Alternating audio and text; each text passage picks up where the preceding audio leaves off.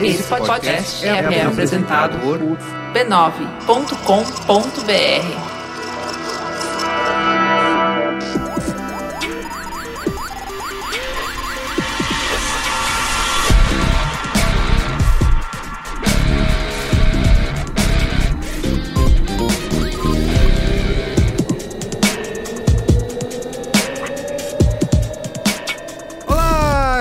eu sou o Carlos Merigo, esse é o Braincast número 293. Ah, ele voltou, campeão. Ah.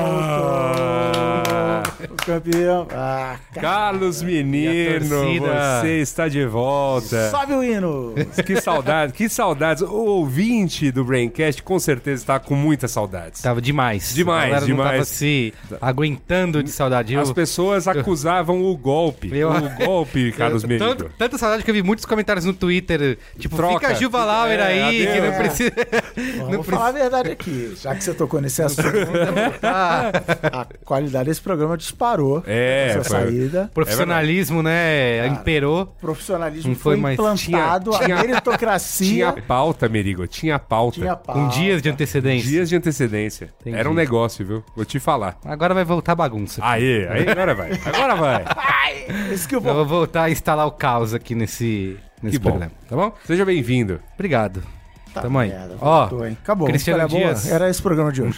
Voltou. Valeu, gente. Até semana que vem. Ó, Cristiano Dias tá aqui, né? Vocês Boa noite, mais? Boa noite, Brasil. E Luiz Assuda, Oba. certo? Estamos aqui como o Cristiano Dias perguntou lá na Brinquesteria Gourmet Não foi qual eu, foi deveria... o Lucas Xuxa que perguntou. Foi ele? Foi. Qual deveria ser a pauta da minha volta, é isso? E o vencedor foi o ano do podcast no Brasil? Melhor pauta. Parabéns. Finalmente. Porque é verdade. É verdade? É verdade. Podcast Tá bom, vamos discutir isso no, no programa. E ne- no programa de hoje, a gente tem participações especiais, né? Ao longo, já que a gente vai falar de, Celebrando de podcast, é celebrando o ano do podcast no. Brasil. Com outros podcasts. Exatamente, bonito. outro pod- outros podcasters. essa bonito. grande família que é o podcast, não é família Bernardo, é o Isso. podcast brasileiro. Grande família. Podosfera brasileira. Podosfera. Eu, é outra coisa que não vai podosfera, mas tudo bem. Enfim, Podosfera vai ficar nacional, ligado que vai ter Boa. Mensagens especiais, tá bom? Mas antes, Cristiano Dias, Mas antes, Mas temos antes. aqui agradecer os patronos, né? Como sempre. olha eles aí. Isso aí. que- Os assinantes. Os assinantes, exatamente. Agora não é mais. A gente não tá mais Patrono preso. é muito 2017. Isso, exato. Não estamos mais presos aos dólares do Trump. Graças aos assinantes que lá na Brinquesteria Gourmet definiram, por exemplo, o Pô, tema olha aí. desse Você programa. acha que a brinquedeira não serve pra nada? Isso.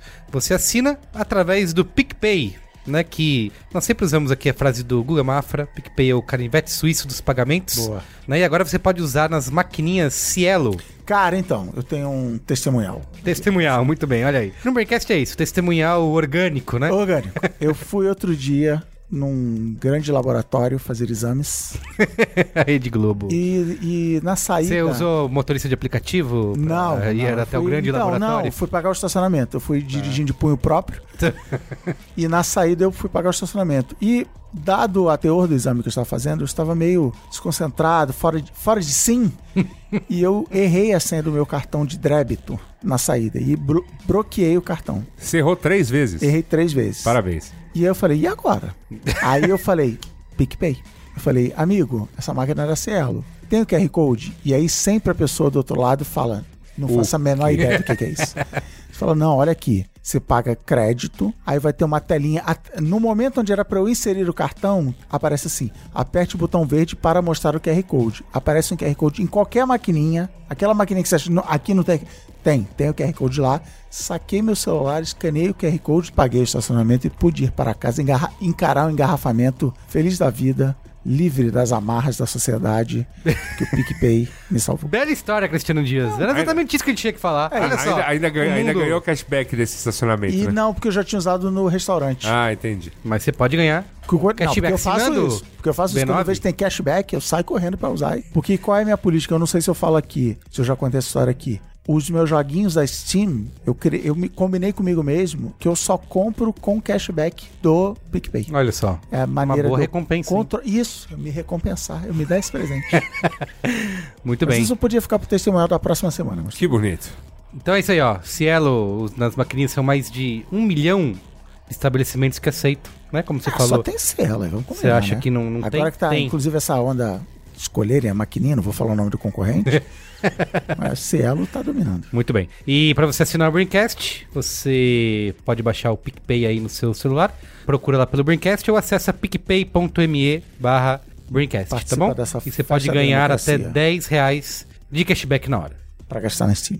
Muito bem. Mas antes, Cristiano Dias, temos que falar aqui do nosso patrocinador desse programa, Nosso momento Native Content. isso aí, que é a Colecto, né? E você sabe por que, que a Colecto tá patrocinando esse Braincast tão especial, Cristiano Dias? Eu sei, mas eu tenho que fingir que eu não sei. Então por que, Carlos Merigo? A Collector? Porque a Colecto tá aqui pra provar que esse é o verdadeiro ano do podcast no Brasil. Agora, agora começou o ano do podcast no Brasil. Isso. E explica pro nosso ouvinte aí, Cristiano, o que, que é a Colecto. A Colecto, Carlos, é uma empresa de tecnologia que bota de pé soluções da plataforma de cliente Salesforce, que é quem? Que é o maior, podia botar um eco, o maior CRM do mundo. Oh, oh, oh, Botar o efeito. oh. Eu já botei, o Caio não precisa botar. E o que, que é CRM? Explica pro nosso Muito, ouvinte, muito Cristiano. boa, muito bem ensaiada essa sua pergunta. CRM é aquele Quero bagulho. ver o seu inglês aí. Vou usar o termo técnico aqui, ó, aquele bagulho, Uhum. aquele treco, aquele negócio que faz a relação da empresa com o cliente. O que CRM é Client Relationship Management. Olha só. Fazer todo. O cara mandou um e-mail, não fica no, no bloquinho do iPhone. Do, não, tá tudo na nuvem. Sim. Tá tudo lá conectado com os processos, com a venda, com o estoque, voltou, tá, tá tudo lá no CRM.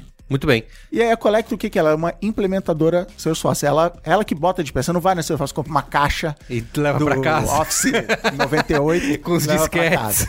A Collector vai lá e bota pra você. E a Collector, ela é líder em CRM automotivo. Ela é topzera de implementar soluções de Salesforce em empresas automotivas. Olha só. Ela já fez projeto para Renault, para Nissan, para Honda, para Ford, para Audi e agora chegou a hora da sua empresa, não precisa ser empresa automotiva, você não precisa ser Audi, chegou a hora da sua empresa também entrar no poder do CRM na nuvem Salesforce com a Collector.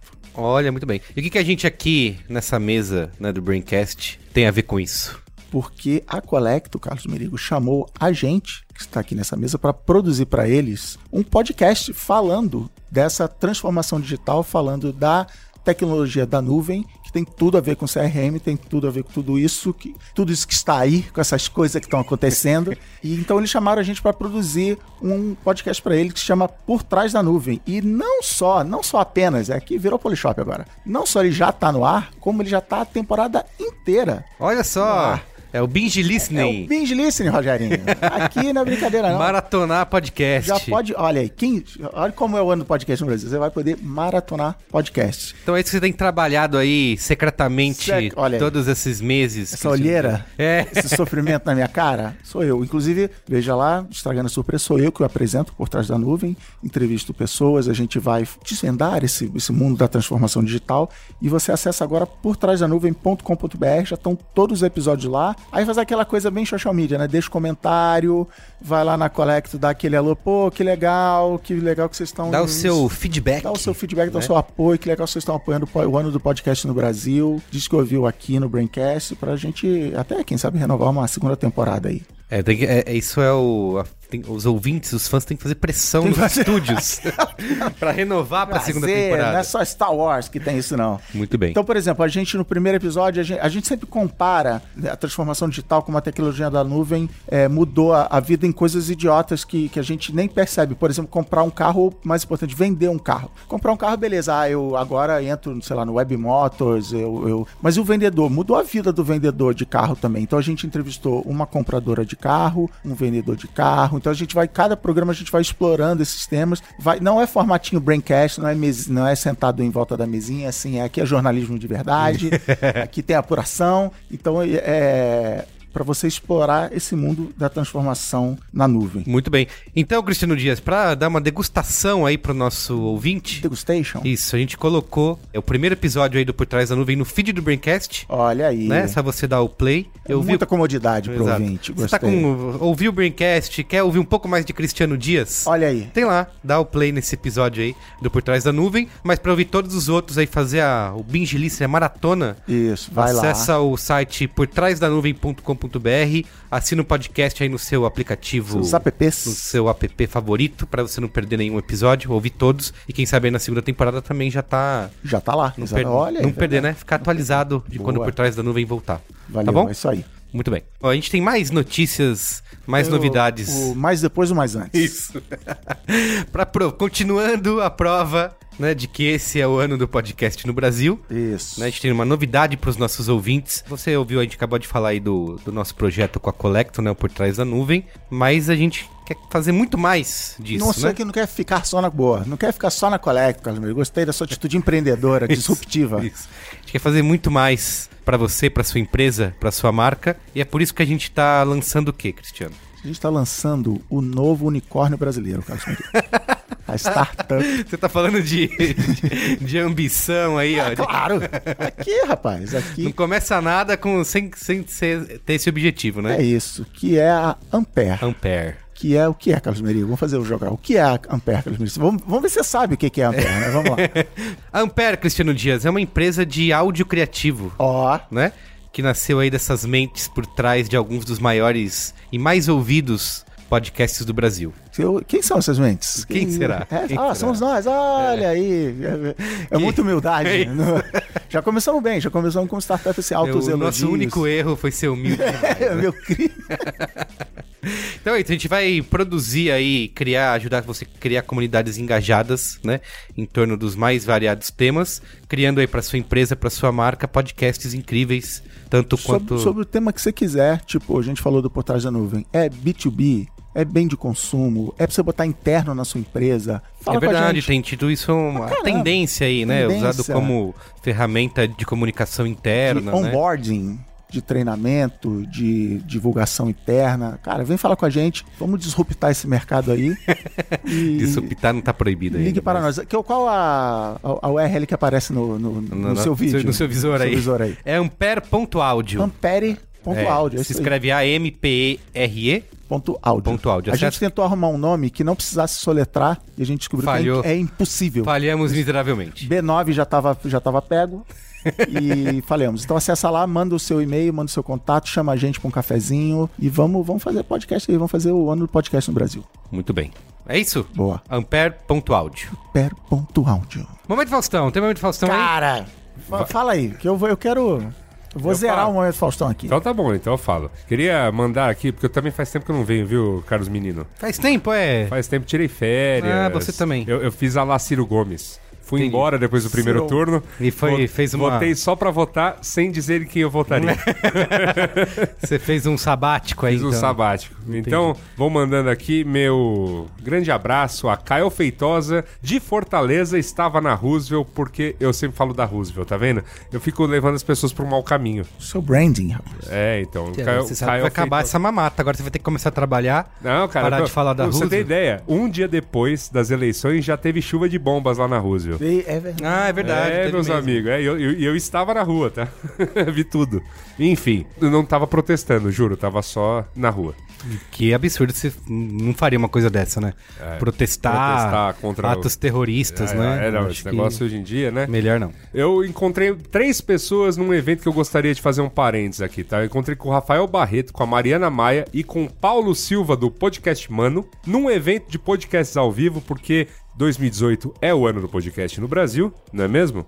E tá rolando aí um movimento de podcasters negros. Olha aí. Legal. E eu fui parar lá super, super, super por acaso. Quem levantou aí a bola de juntar essa galera é o pessoal do podcast lá do Negro da Força, que justamente trata aí desse universo nerd, pop, essas coisas que o povo daqui também tanto Essas adora. Essas coisas aí.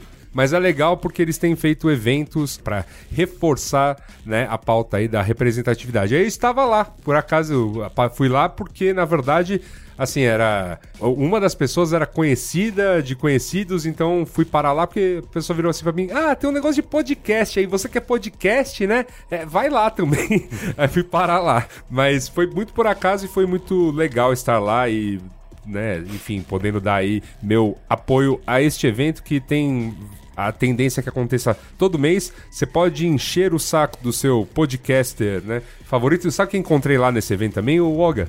Ah, Olha só. está- estávamos lá. Então, o Olga chegou no finalzinho já, já pegou tá finalzinho, já foi depois pro boteco pós, assim. Muito bem. E continuando, Ah, ah, continuando. é, Achei continua. que você já tinha. Eduardo Bonatelli, lá no Sim, pediu um momento Faustão. Está aqui um abraço. O Pedro Bop, que encontrei na manifestação Ele Não, né? Que, né, mais uma manifestação que só causou revolta e efeito contrário. e o Luca e a Tássia, que eu já tinha encontrado no bloco Vucu Vucu, encontrei eles lá em Belo Horizonte no meu hotel. Estava lá no saguão do hotel, eles, ah, você aqui, ó? É, pois é, né? Hospedado, né? É fama, Afinal, né? hotel? É isso, meus amigos. Você Então, podia estar participando de um evento, você podia estar, enfim, É, fazendo não, uma reunião, não, eu estava só cirando. dando uma coletiva de imprensa. Não, não, não. Estava só cirando mesmo e era desses hotéis bem, tipo, bem baratos. assim. E é isso aí. Tá bom. Claro, não esperava mesmo. Vai lá, cara, eu tô ansioso pra saber, curioso. Eu vou fazer um, é o seu eu vou fazer um teaser. Eu primeiro vou dar os momentos Faustão não épicos. Então você tá desmerecendo as outras pessoas que aí. tô, claramente. que é o Vinícius Barbosa. Eu entrei no show do Roger Waters, aquele músico que fala de coisas Que mama políticas. nas leis Quem da. diria? Na lei Rua Lei. Quem diria que o Pink Floyd Isso. fala de política? Tava ent- tá- ca- sem brincadeira, tava entrando e procurando onde vendia cerveja e eu ouvi as palavras mágicas, Momento Faustão, e era o Vinícius Barbosa, que eu não entendi direito, ele falou que reconheceu a minha esposa, não eu. Então, beleza, deixei passar que naquele momento de felicidade do Roger. Waters, do Momento Faustão. Ele falou, não, reconheci ela. Não, mas ela não é do Branco. Tudo bem. Vinícius Barbosa no show do Roger Waters. Aí eu estive no Facebook Summit. E lá encontrei a Bárbara Bueno, que pediu um Momento Faustão. Murilo Cagliari, da Etapa Educacional, também passou lá no stand onde eu tava e pediu um Momento Faustão. E a Rafa Schultz, do Facebook, veio falar pra mim, eu trabalhei com você cinco anos, eu escuto o Braincast e você nunca me deu um Momento Faustão. Eu falei, Rafa, não é assim que funciona o Momento Faustão. O Momento Faustão Não é de graça, né? pedido. Você tem que pronunciar as palavras mágicas e ela pronunciou as palavras mágicas e chegou o dia dela, o Momento Faustão da Rafa. Então, não basta dizer, eu te conheço, usei seu banheiro, frequento a sua casa. Você tem que pedir o Momento Faustão. Essa é a magia do Momento Faustão. É verdade. Tirei você da balada, como é que é? Tirei a mulher do seu quarto. Tira né? ré. E aí, o que que acontece? Trabalhando pelo B9, fui à maravilhosa cidade de Los Angeles. Olha, No Adobe Max. mais evento- conhecida como a cidade do GTA V. Cidade do GTC. Los tava em Los Santos. E lá estava num jantar oferecido pela Adobe para seus principais clientes e a imprensa, vulgo eu, e encontrei lá o momento Faustão mais épico da minha vida, um momento Faustão em Los Angeles. Esse momento Faustão só será superado o dia que alguém encontrar com Fausto Silva E falar um momento Faustão. com o Faustão. Fora isso, bicho, eu tenho um momento Faustão em Los Angeles com o Lucas Barreiro, que trabalha na Web Motors, estava lá no Adobe Max, evento que a gente cobriu, entre lá no B9 para ver a cobertura, falando sobre o futuro e eu zerei o momento Faustão, acho que agora a gente pode acabar com o momento Faustão e cheguei em Los Angeles, acabou, não precisa mais nada. As pessoas estão te reconhecendo em Los Angeles. Estou é me reconhecendo em Los Angeles. Ele falou assim: Eu vi que o Cris está aqui em Los Angeles. E ele, ele usou o momento Faustão do jeito correto. Ele falou? Vou Momento procurar. Faustão já, mas como ele falou em inglês? É, Faustão Faustão Moment. Seria legal. o Mark Zuckerberg faria, faria desse jeito. E ele falou: Vou procurar o Não, Cris, vou fazer o momento É, Faustão. Big Fausto. Big Fausto! Big Fausto Moment. Vamos chegar lá. É a próxima etapa do momento Faustão. Ai, muito bem. Tá bom. É isso então? Você não tem momento Faustão, cara? Eu não tenho, gente. Eu não tenho O Elon Musk Faustão, não mandou? Não, Ninguém lá na masmorra não mandou o momento Fiquei Faustão? preso sem poder falar com ninguém. Entendo. Proibido, assinei um NDA. Ah, é? Tá bom. Tá certo, parte. né? Então tá bom. É pauta? Pauta. Pauta!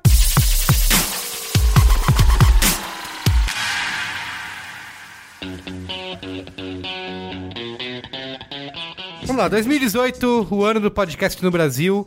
A gente vem falando sobre isso já há algum tempo, né? 18 anos. Ah, 18.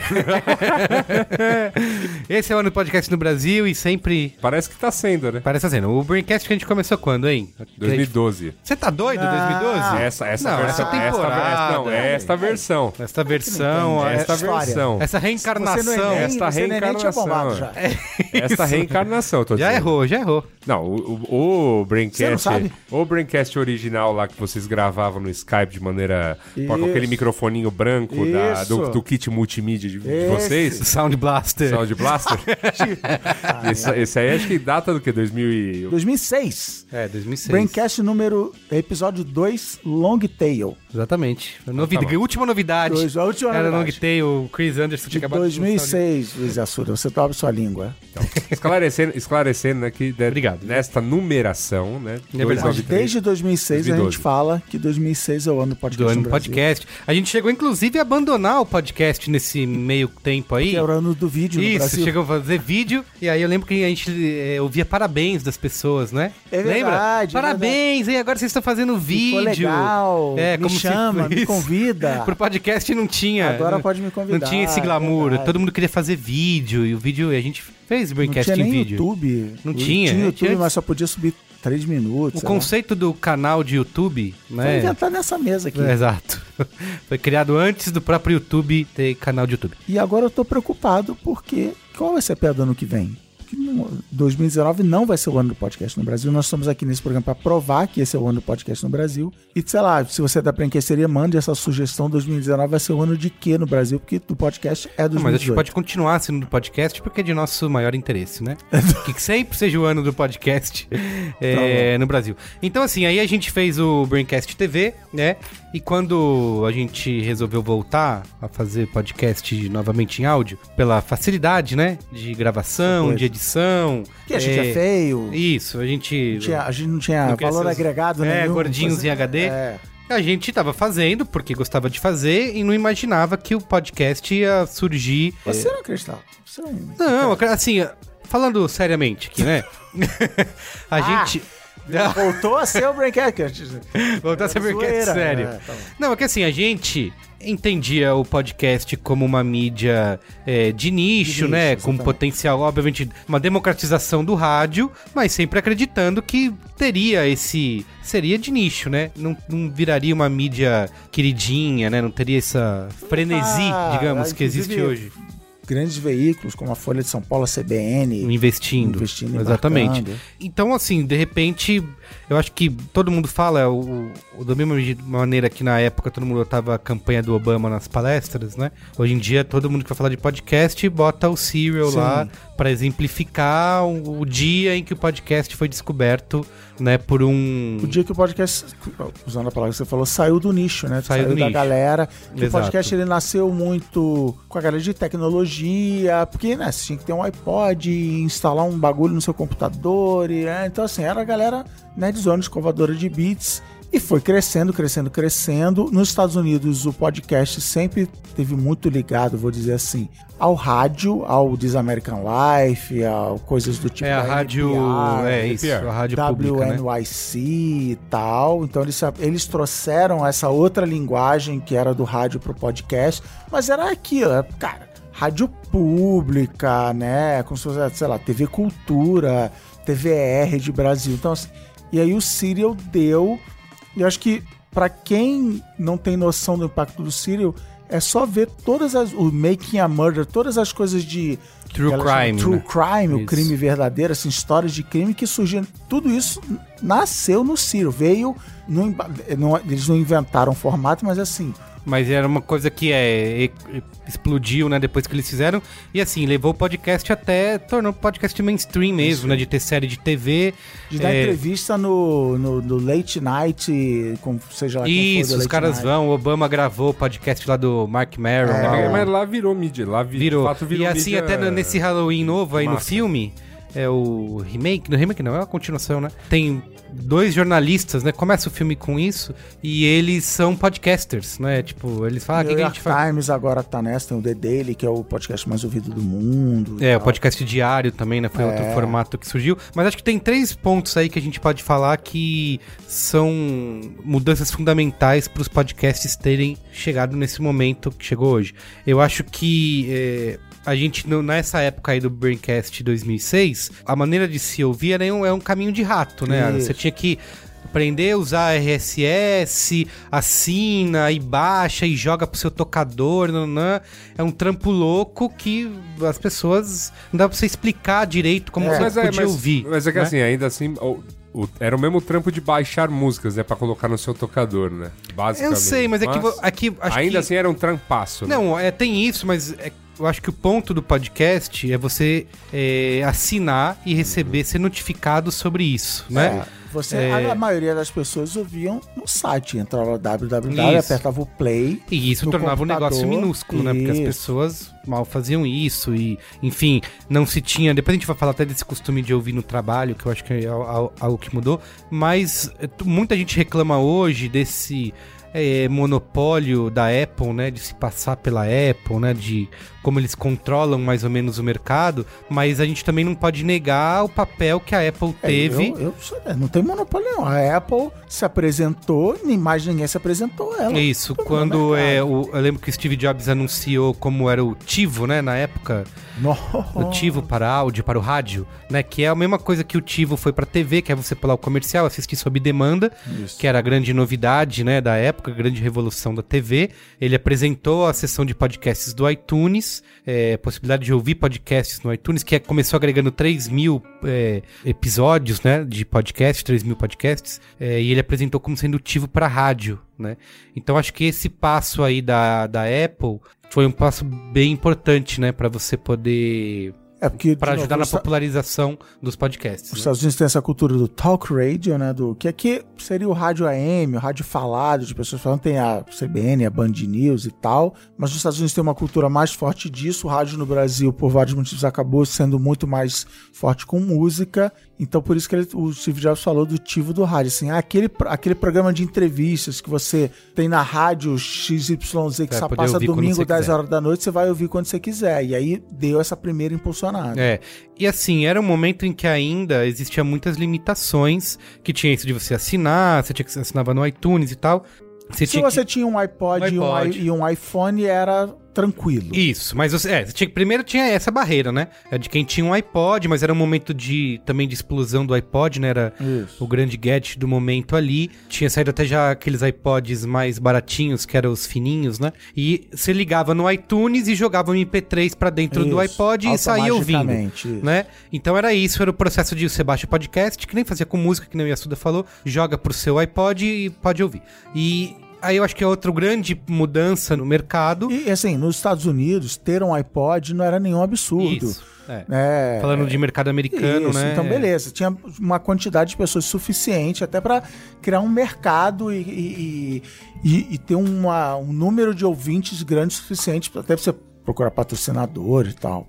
É. E aí eu acho que outra grande mudança é, foi a partir aí de, sei lá, 2008, 2009, o 3G, né? É, quando você perde, você não tem mais essa necessidade de ter que conectar o seu dispositivo no computador, jogar o MP3 e você pode... Tudo bem, a velocidade é ainda devagar, um plano de dados era uma coisa muito mais cara e você, você não gastava, né?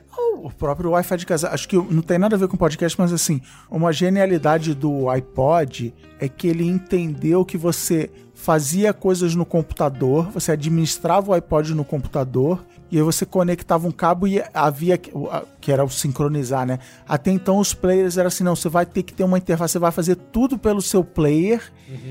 No máximo você vai ligar um cabo para baixar o arquivo um MP3, mas acabou, depois você se vira. Então o iPod ele tinha, tinha o iTunes, você não, ó, eu quero essa playlist aqui, eu quero aquela tal, e você conecta, e o, o podcast entrava nisso e entrava nessa onda. Essa segunda onda, essa segunda geração que você está falando, é quando se corta o cabo, onde você pelo Wi-Fi ou pelo 3G você Consegue Não, na baixar. minha telinha aqui, eu Isso, quero você seguir recebe isso, a notificação isso, ali e isso, pode beleza. baixar direto do. Eu acho que é um, um grande outro ponto. Que é o ano do mobile no Brasil. Isso, piada anterior. é verdade, o ano do mobile, é. E aí eu acho que outra grande, talvez o mais importante, tudo bem que vem tudo junto, né? Mas eu acho que um dos mais importantes, porque ainda continuava sendo algo que, ah, você tem que entrar, procurar, entra lá, acessa tal coisa, Você baixa... tinha que dar o feed. Ó, entra no meu Isso. site, vai ter um ícone Isso. laranjinha. Você copia o endereço desse ícone, cola lá no iTunes, onde quer que você escute. Cara, é uma barreira de entrada Barreira, gigante. barreira. Ah, eu vou te expli- expliquei na rua pra você. Não, eu trabalho no podcast e tal. Ah, como é que eu ouço? Ah, é o seguinte. www, você procura um ícone. Aí a pessoa já desistiu, já, já vira uma coisa é, de nicho mesmo pro cara que é o JIC, né? Como- O Gic. e eu acho que assim, outro grande ponto aí dos últimos anos que, que ajudou muito nessa popularização, é óbvio que além de ter programas que massificaram a ideia de podcast, como o Serial, entre outros, é, mas acho que até antes disso, a questão de, de surgirem os aplicativos exclusivos para isso, né? Aí mais uma vez teve o aplicativo da Apple, que é bem ruim, digamos assim, até na última Ah, mas- atualização mas acho que, ele É, mas que criou, mas que criou aquela coisa da, da loja, né? Isso, da loja. E outros aplicativos foram procurar- é, surgindo. você procura- e, e muitos, os, e os primeiros aplicativos todos se baseavam muito no, na indexação da iTunes, Isso, né? é. Que agora virou Apple con- Podcasts. Isso, né? a maioria continua usando, né? Meio que tem que passar pela Apple para É. poder E esses é legal, aplicativos isso é legal. E aí eu acho que até uma coisa que, putz, o Google demorou muito para fazer, que aconteceu só esse ano. Só mês passado. É, foi um mês foi desses rápido. de ter Agora. lançado o seu próprio, a- seu próprio aplicativo. Porque ainda para Android, porque para quem tinha iPhone, você falava, ah, tem um aplicativo, já vem com o aplicativo de podcast. Então abre aí e procura, sei lá, Braincast ou Mamilos, tipo você faz no, na Netflix. Uhum. Então você assina e já recebe. O Android ainda tinha que, por você tem que baixar um aplicativo e ir atrás. Os melhores eram são pagos, então uh, tem isso. Aí com o Google já botando um negócio lá, você compra o Android vem o aplicativo lá Não, já. não tem aplicativo. Você faz a busca é, no Google. É, o, o- Ah, a plataforma do Google entendi. Podcast é integrada à busca do Google. Entendi. E aí, no caso, é o aplicativo Google que é, no caso de Android, é nativaço, né? Entendi. De E aí você ass- assina. Você assina, você aciona o assistente, né? Já faz uma busca por mamilos. Ele ou vira um ícone, o. Braincast vira um ícone na, na Ah, home, seu- na, na tela do seu, do seu Android e você ouve. Então, isso é o tipo de lá. coisa que é um facilitador gigante, né? Porque você não tem. Porque as pessoas se acostumaram com a Netflixização de tudo, né? De, ah, você abre lá um aplicativo, digita o que você quer e aparece, você na hora dá o play. Esses aplicativos acho que auxiliaram muito nessa, nessa lógica de consumo, né? É, você não precisa mais falar pra pessoa ter que ir atrás de, de um endereço, né? De baixar um aplicativo. Entra lá, entra no, no seu podcast, ou entra no Google, ou entra na Apple, procura Braincast, pro- pronto, acabou. É, e, e, e dá pra botar o Spotify aí também nesse, Sim, nesse que é sim. outra coisa que você pega uma plataforma que as pessoas já estão habituadas a usar, né? Como te falei, Netflix ou YouTube e etc. Já É- está instalado no aplicativo. Já, tá instalado, o cara já, já sabe usar porque ele usa pra música. Então, digita lá o nome do seu podcast ou clica na seção podcasts e é um facilitador, A gente né? brinca aqui, né, que é a porta de entrada para as drogas. Que é isso? Você vai apresentar o Braincast para alguém, você fala, ah, tem um podcast você gostou, cara, entra no Spotify, digita Braincast na caixa de busca que você vai chegar lá. Então é, é muito fácil. E além do Spotify ter colocado na home dele, assim, podcast, uma Podcast, caixa lá, isso. podcast. É, fizeram você uma achar. campanha recentemente, inclusive Isso. o Mamilos, a Ju e a Cris estiveram em tamanho gigante no Tudo metrô. extra large. Isso. É, então, toda uma campanha para divulgar podcasts, né? Então, realmente são iniciativas que ajudam a popularizar bastante o meio. né? E aí, beleza? Aqui é o Guga do GugaCast. Eu acho que o crescimento do podcast, o crescimento recente de podcast que a gente está conversando aqui, ele se deve bastante ao fato de podcast não viralizar. Esse foi um problema do podcast ao longo dos últimos 10 anos, comparado com formatos de vídeo e com blogs e com listas e com outras coisas que viraram viraram febre na internet. E o podcast nunca conseguiu realmente virar isso. Isso sempre foi um problema na vida dos criadores de conteúdo para podcast. Mas, por outro lado, isso agora se torna uma força porque faz com que esse crescimento todo que tem acontecido ele não tenha sido circunstancial. Ele não tenha sido ligado a um conteúdo específico que viralizou, a uma febre, a uma moda. Ele realmente foi algo que cresceu organicamente, baseado na qualidade que ele tem e baseado no- na intensidade do relacionamento que ele cria com os seus ouvintes. Eu posso falar pelo GugaCast. O GugaCast surgiu sozinho, a gente nunca fez nenhum tipo de grande promoção, nunca teve nenhum tipo de trabalho específico de divulgação nem nada. Eu não tinha nem a preocupação de divulgar o GugaCast nos programas dos amigos ou coisa assim. Eu fazia isso eventualmente quando, quando fazia sentido, mas não era algo que, com que eu me preocupava, algo que eu buscava. E mesmo assim, o podcast chegou a ser um, um dos maiores. A gente foi primeiro lugar do Spotify em 2017, ficou em quinto lugar no, no Apple Podcasts, com pouco mais de um ano de produção. E isso se deve ao relacionamento que a gente criou com o ouvinte. O ouvinte do GugaCast se sente parte do que ele faz, se sente muito próximo do- das histórias que a gente conta ali, se sente parte de uma turma que a gente criou. E isso faz com que ele não vá embora, faz com que ele fique ali, com que ele espalhe, com que ele traga mais pessoas. Então faz com que esse crescimento seja muito sólido, faz com que a gente consiga realmente criar uma comunidade que é o que mais importa nesses tempos de tanto conteúdo sendo produzido e tão pulverizado como a gente vive agora. Isso, somado a todas as inovações tecnológicas que permitem que cada vez mais você consiga baixar esse conteúdo, ter ele disponível offline para ouvir sem ter conexão, a criação dos assistentes de voz, da Siri, da Alexa, do Google Home, esse tipo de coisa, que é um conteúdo em áudio que muita gente consome. E o fato de que essas comunidades cresceram a ponto de se tornar um número relevante em termos de audiência, fazem com que o podcast tenha chamado muita atenção do mercado de produção de conteúdo e do mercado de publicidade como um todo. Quer dizer, a gente chegou num número que é relevante, como outros formatos, como texto e como vídeo e etc., mas ao mesmo tempo com um engajamento muito forte, com uma relação com a audiência muito forte. E isso é muito grande. Essa é a razão do sucesso do, do GugaCast, que, tava, que é o melhor exemplo que eu posso dar aqui, mas também é a razão do sucesso do Serial, do The Daily, do New York Times, do próprio Braincast que a gente está falando aqui e de vários outros podcasts que existem pelo mundo. Acho que é por isso que a gente está atingindo esse novo patamar de importância, de relevância na indústria como um todo. Os formatos, nós falamos de porta de entrada, a gente estava muito habituado, e até hoje ainda está nisso, é muitos programas de talking heads, né? Pessoas Isso, falando tipo ao redor da mesa, isso aqui que você tá ouvindo agora. E, e se a gente pensar em Brasil, Ainda é muito, é, né? é- é isso e em cima de cultura po- pop, Cultura pop, nerd. exatamente. Sim, Tem é. muito.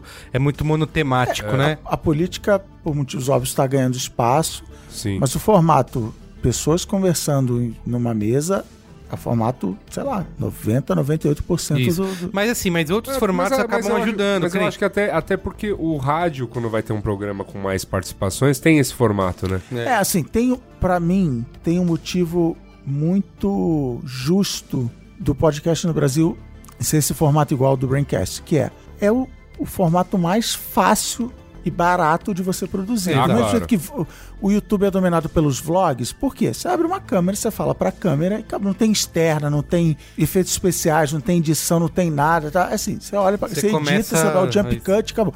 Podcast é isso. Vou pegar, você gravou Mupoca muita, muitas vezes, você botava o gravador em cima da mesa, falava e, e acabou. Você É, opa. tira aqui, Os corta 30, ali. os 30 primeiros. Então, É, assim, é- aí. e, é- e aí gerou um negócio que eu acho legal. Eu sou abertamente resistente a, a esse formato de mesa, mas de uns meses pra cá eu aprendi a, a valorizar esse formato pelo seguinte: o podcast no Brasil ele é bem diferente do podcast nos Estados Unidos, onde esse formato que a gente está falando ele é menor. É primeiro é entrevista, o segundo é jornalismo narrativo, que no Brasil a galera chama de storytelling, que é o This American Life, a Planet Money e tal.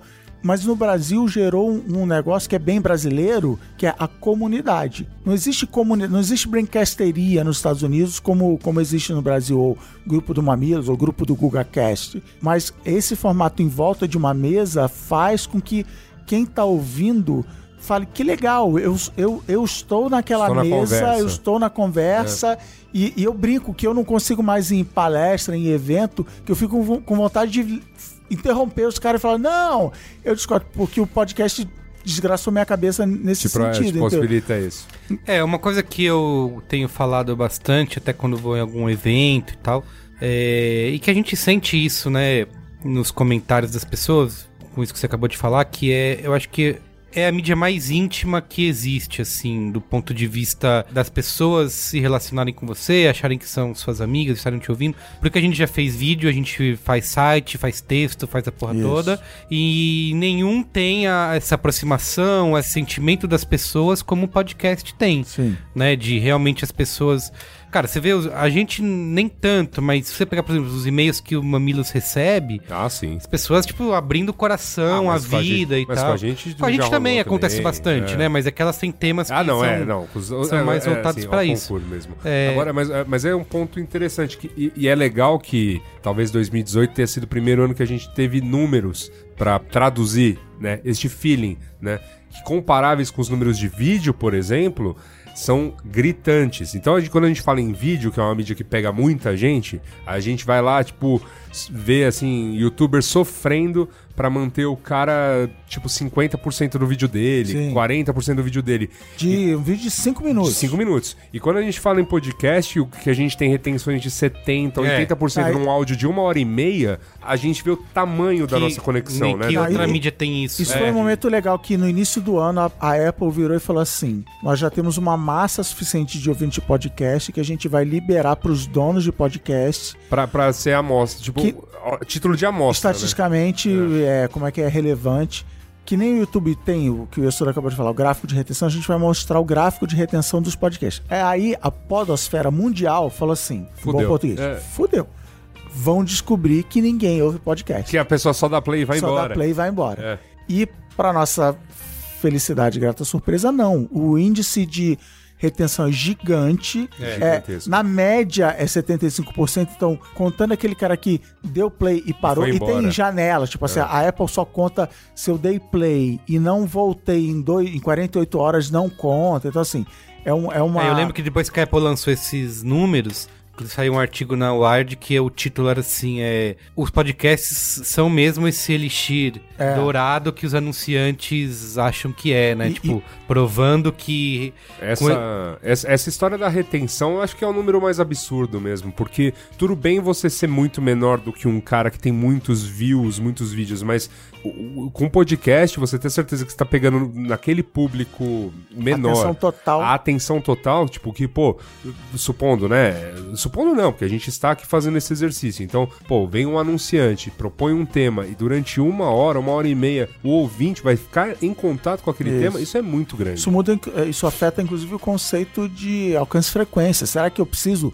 Não sei, não tenho essa resposta. 20 repetições, se a pessoa ficou aqui, nem se falou, uma hora e meia em contato É. com aquele tema, é curioso isso. E eu acho que você estava falando de, de mídia imersiva, acho que tem, tem duas coisas. A primeira é, o podcast ele tem um momento de consumo muito específico que eu chamo de o corpo está ocupado e a mente está ociosa, que é dirigindo no busão, lavando louça na academia, a galera joga Overwatch ouvindo podcast e tal. Então, assim, então você tá tendo uma- um percentual muito grande do cérebro da pessoa prestando atenção naquilo, e aí junta com outra coisa do podcast, que é a conexão pessoal. Isso vale nos Estados Unidos também. Você tem histórias pessoais, você fala assim. Eu ou o entrevistado, essa pessoa fez isso, ela sofreu, ela chorou, ela se sentiu assim. Você tem uma conexão que, cara, eu sou mega suspeito pra falar por motivos óbvios, assim, nem no vídeo você tem. No vídeo você tá vendo a cara da pessoa e tal, mas o vídeo, se coisas não acontecem, se você não tem tensão, se você não tem. Caraca, e agora? né? É- é- você, você desiste do vídeo. É, eu, posso, eu posso dizer porque eu tô fazendo os dois, né? Agora, ab- abrindo meu terceiro podcast, né? e continuo fazendo vídeos. Como se fosse suficiente, é isso, né? E é isso. é, é, assim, comparar o tipo de comentário que a gente recebe do Coisas da Rua, né? Com o tipo de comentário de cartinha que a gente recebe no Poca é, é- é covardia, né? Porque é isso, a conexão criada com o ouvinte é muito ampla. O, o fato do cara me ouvir, mínima, né, a pessoa que ouve regularmente o podcast, ouvir sua voz por uma hora e meia semanalmente, é de uma força tremenda. Isso. Tem um negócio que Alexandre Morão, que não está nessa mesa por motivos de resolveu retirar o siso justamente hoje, ele gosta muito da expressão o teatro da mente. Quando a gente está contando a história sem querer, a pessoa está imaginando um filminho na cabeça da gente. É eu verdade. contei a história agora, fui pagar o estacionamento. O cara me imaginou no estacionamento, pagando, e eu errei a senha e tal. Então, assim, a- é- é- o, o podcast, o áudio, ele, ele tem Tem isso. até, tem até aulas de aparência, né? As pessoas quando começaram a ver as nossas fotos, quando a gente É. começou a aparecer em vídeo, todo mundo muito chocado. Nossa, imaginava, não tão imaginava, diferente. é. é. Olá, eu sou Heitor de Paula, dos podcasts Bilheteria e Mothership do Overloader. Eu acho que em certa medida eu espero que 2018 seja o ano do início ou o ano de um novo início do podcast no Brasil, porque a gente tem já, né, podcasts grandes, conceituados, que sustentam seus criadores, mas ainda é meio que raro ver isso, ainda é muito mais como fazer uma banda indie em que é mais pela diversão e é mais pelo sonho do que para de fato realizar alguma coisa. Em certa medida, eu não sei se eu senti que 2018 foi um ano tão diferente assim pro podcast no Brasil. Acho que a gente teve algumas coisas em maior evidência, em parte por conta daquela pesquisa que aconteceu no começo do ano, que mostrava que havia dinheiro a ser feito com podcast, mas não sei se eu senti uma diferença tão grande assim de maiores produções aparecendo, ou produções diversificadas aparecendo, ou pessoas mais esperançosas com o que a mídia em si tem a oferecer. Mas eu vejo as pessoas falando de maneira animada como se isso fosse já uma realidade. E é bem possível que elas estejam completamente certas e eu esteja completamente errado. Isso acontece com frequência. Então acho que é por isso que eu espero que, seja lá o que esteja acontecendo agora, marque um início e simplesmente um primeiro passo de coisas que ainda estão para crescer e ainda estão para mudar, para que a gente possa, às vezes, justamente parar de falar sobre o ano de podcast e poder simplesmente compreendê-lo como mais uma mídia viável de informação, de jornalismo, de entretenimento, etc, etc, etc.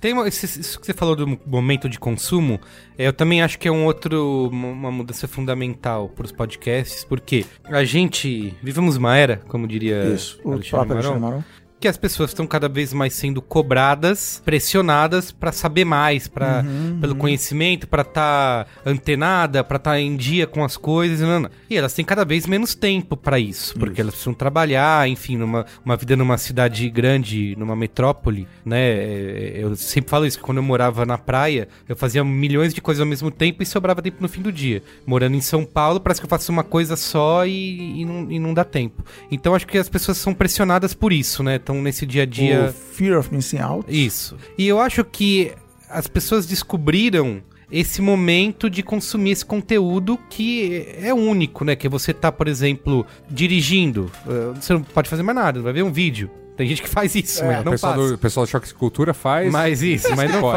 faz. Mas eh, pra você ouvir um podcast eh, é fácil. Você tá no ônibus, você tá no metrô, né? Você tá lá só com. Inclusive, momentos, né, estão no Brasil, onde você não quer tirar o celular do bolso, porque alguém pode tomar o celular da sua mão. Então, assim, você dá aquele playzinho, bota o celular no bolso, fica E vai ouvindo, a- vai ouvindo. fazendo a, muita gente fala, faço academia, limpo a casa. né? T- Então são momentos que você. eh, As pessoas descobriram, acho, como otimizar esse tempo, né? De fazer uma coisa enquanto elas estão consumindo um conteúdo que não. Porque ninguém senta no sofá e fala, vou ouvir um podcast. Acho que é Isso, difícil isso, isso. acontecer, né? Meus Ah, pais você- faziam isso com rádio, né? Vou ouvir Isso. agora o Jerônimo, Herói do Sertão. Vamos sentar em volta do rádio? Isso, cara? senta no sofá, liga o podcast. Não, você vai, fa- vai fazer isso é, enquanto é, tá fazendo outra tarefa. E Então, tem, tem a ver com o lance da hiperprodutividade, né? Eu tenho, Isso. eu tenho que estar fazendo tem que tá fazendo alguma coisa. Que eu acho que é um espaço onde, por exemplo, é, para muita gente a música acaba perdendo espaço, porque a música é legal, eu gosto de música, tenho um sentimento em relação à música, mas não me traz um conhecimento. Enquanto você ouvir um podcast, eu acho que seria a mesma lógica do audiolivro, né? Quem Sim, escuta um, sim. um audiolivro, eu acho que se fosse pensar, por exemplo, numa, numa concorrência por podcast, seriam audiolivros Sim. e não, e não música, né? É- é- Eu, eu- eu só posso falar por mim, a, a música concorre com o podcast sim, mas no sentido de, cara, eu quero. Não quero ter que prestar atenção em nada, eu quero realmente. Eu cozinho ouvindo música, eu não cozinho ouvindo podcast. Cara, eu quero Quando brincar aqui, eu quero sim, tá sentir bom. o cheiro da comida e tal. Mas, Pode por ser. exemplo, lavando louça, eu brinco. Como as pessoas lavavam louça antes do podcast, assim, eu, eu, não- eu não tenho problema de lavar louça. Mas é chato pra caramba, e a louça acumula. Então, assim, Isso. não, beleza, eu tô ouvindo podcast, a minha mente tá ocupada. E voltando na, na história do vídeo, um exemplo, eh, contrastando, um exemplo que eu sempre dou é o Masterchef. Masterchef não é um programa sobre o prazer de cozinhar, tipo o Chef's Table, não é um, né? Masterchef não é um programa sobre o prazer de cozinhar, não é um programa sobre receita.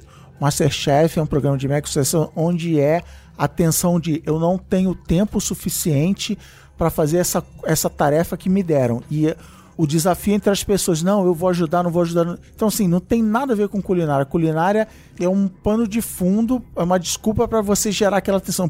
Por isso, é, essa expressão de na TV, coisas têm que estar acontecendo o tempo todo. E no podcast, não. É outra coisa que tem que Isso. acontecer. Tem que ter histórias e conexões emocionais acontecendo o tempo todo. Você tem o tempo do silêncio, né? Você tem o tempo de fazer. Independente da imagem, assim, você não conseguiria lavar a louça vendo o Masterchef, assim, não, e agora vou ver qual é a cara que ele tá fazendo, como é que é, deu certo. O, podcast, você tá ali, você tá ouvindo a história que você falou do audiobook, você tá envolvido, você tá imaginando. Eu tenho uma coisa com áudio, que eu não sei se é com todo mundo assim, mas Eu lembro de um, de, por exemplo, alguém falar ah, aquele Braincast e tal. Eu lembro aonde eu tava quando eu ouvi aquele pedaço. O audiobook também. Ah, eu, teve um audiobook gigante que eu vi que era do Marco Polo. Aí alguém me fala ah, que o Marco Polo chegou na China. Eu lembro, cara tava na USP de bicicleta, dobrando aquela esquina tal. Ele gera uma conexão emocional tão grande que você é, lembra de onde você tava. E outro dia aconteceu um negócio bizarro. Eu tava com o Maron, a gente saiu de uma reunião. Eu passei ali na Avenida eh, Cidade Jardim, saí da Marginal, entrei na Cidade Jardim e me deu uma bad vibe. Eu fiquei triste. Fiquei triste dirigindo ali. Eu falei, cara, o que que tá acontecendo? Aí eu comecei a lembrar, e aí eu lembrei que um, dois meses antes, eu tava andando a pé ali e ouvindo um podcast que contou uma história ruim, uma história triste, uma história dolorosa. E aquilo me marcou. Aquele lugar, geograficamente, ficou impregnado de sentimentos ruins, porque eu estava ouvindo um podcast que falou, né, o presidente da semana, que falou de uma, uma época não muito boa da, da, da presidência brasileira, onde a democracia foi pro saco, e, e, e aquilo 2018, me marcou. E aquilo, é, não. Ah, é outra época. E aquilo me marcou. E, e eu falei, cara, olha o poder que o áudio tem. Assim, esse lugar agora tá marcado na, na minha emoção com, com o i5. O i5 tá, tá ligado a essa esquina aqui do, do, do Itaim. Sim. Eu assisti uma, uma palestra sobre. uma apresentação sobre podcast lá no. South by. South by. É, inclusive eu queria lembrar o nome do cara que tava lá de uma rede famosa de podcasts, enfim. Mas é, eles falaram sobre. Ah, qual que é o gadget, né? O item eletrônico mais quente do momento. Aí eles todo mundo, ah, qualquer smartphone, não sei o quê. E o cara falou que são os headphones, né? Sim. Porque, inclusive, é num, num sentido de que a maneira como a gente até gravou um podcast sobre isso aqui, já que era o, a colaboração, né? Ambientes abertos. Uhum. Falou que é, essa moda, né? Isso que entrou no, nos escritórios, que é de você ter ambientes abertos, não ter mais divisão, isso favoreceu com que os, os, os headphones também se popularizassem, porque como que a pessoa se isola no seu Isso. trabalho? Com botando fone de ouvido. É a feature mais cara do headphone hoje, é o... o noise cancelling. Ah, é? Então, pois é, como você se isola no seu trabalho, onde tá tudo aberto, nananã, você precisa de um momento de foco. Usa o fone. Então, muita gente sempre usou para ouvir música, e mas podcast também se beneficiou muito dessa popularização, não, né? Tem, eu, por faz, exemplo, eu não consigo ouvir podcast trabalhando, escrevendo nada, mas faz. tem gente que muita gente manda e-mail é, até, tem uma pesquisa que a gente até já fez aqui no B9. É, 43% das pessoas disseram que ouvem podcast no trabalho. Então, é, e o podcast tem uma outra coisa muito importante que ninguém tem coragem de admitir, que é o seguinte: o podcast não tem a vergonhinha. Ninguém sabe o que você está ouvindo. Então, por exemplo, outro dia eu estava lá no meu coworking e eu queria ver um Star Wars Rebels na Netflix. Eu pensei, ah, não vou ficar vendo Star Wars Rebels aqui no meio da. Vão falar, vagabundo do cacete que tá trabalhando, startupando, inovando aí. ah, tá vendo, tendo, vendo Netflix. O, o, podcast, cara, eu tô ali ouvindo, ninguém sabe o que, que eu tô ouvindo. Se quiser. Só se estiver dando risada. Dando risada, pagando, é, pagando vexame. Então, acontece. Olá, ilustríssimo ouvinte, ilustríssimo ouvinte. Aqui quem fala é o Ken Fujioka do podcast Naruhodo. Mais que o ano do podcast, eu acho que 2018 é o primeiro ano do resto de nossas vidas. Foi o ano em que o Naruhodô ganhou seus primeiros episódios patrocinados. Foi o ano em que os patronos passaram a viabilizar de fato o Naruhodô, garantindo a continuidade do projeto. E foi o ano em que o Altair virou um superstar da podosfera, participando de episódios do Manilas e do Nerdcast.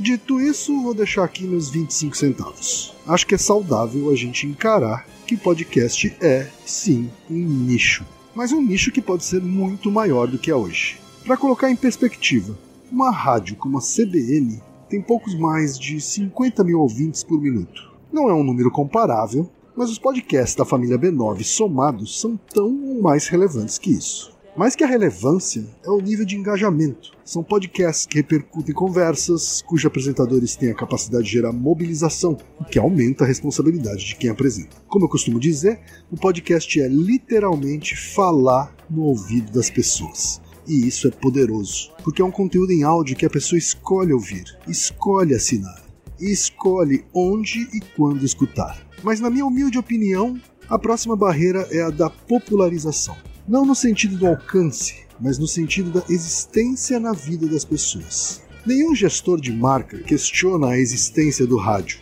mesmo que não seja um grande consumidor desse meio. Isso significa que termos um podcast do Neymar, da Anitta, e do Thiago Leifert, por exemplo, ajudariam, mesmo que apenas uma parcela de seus fãs virem ouvintes. Porque é assim que os gestores de marcas vão perceber que existimos para valer e não somos algo populado apenas por entusiastas. Perceberão que somos um nicho com potencial de virar um super nicho. Essa é a minha aposta. Bem-vindo ao primeiro ano do resto de nossas vidas. A gente fez aqui. é, rolou recentemente também a, a pod pesquisa com alguns números, mas a gente fez aqui no B9, alguns meses antes, uma pesquisa mais voltada para os ouvintes do nosso, dos nossos podcasts da casa, né? E aí fiz algumas perguntas, né? Como, por exemplo, com que frequência a pessoa ouve os podcasts do B9, é, mais de 43% dizendo que escutam quase todos, e 25% dizendo que só escuta os temas que mais me interessam, e quase 19% não perco nenhum. É, ou seja, se você somar aqui o ouço quase todos com não perco nenhum, que vai dar mais de 60% aqui, quase, é, né? É, é muito grande. As pessoas, isso é uma coisa que a gente sempre fala também. As pessoas ouvem independente do tema, né? Que a gente tá. A gente Sim. sempre fica nessa discussão, ah, a gente vai falar de um tema que será que tem a ver? As pessoas vão gostar, né? E a maioria ouve, porque ela quer ouvir aquelas pessoas que ela tá Sim, acostumada, a- a né? Opinião e as piadas internas. É, E- Isso. Então. e como eu já falei, comunidade é uma palavra muito importante no podcast no Brasil. E, e- e a família B9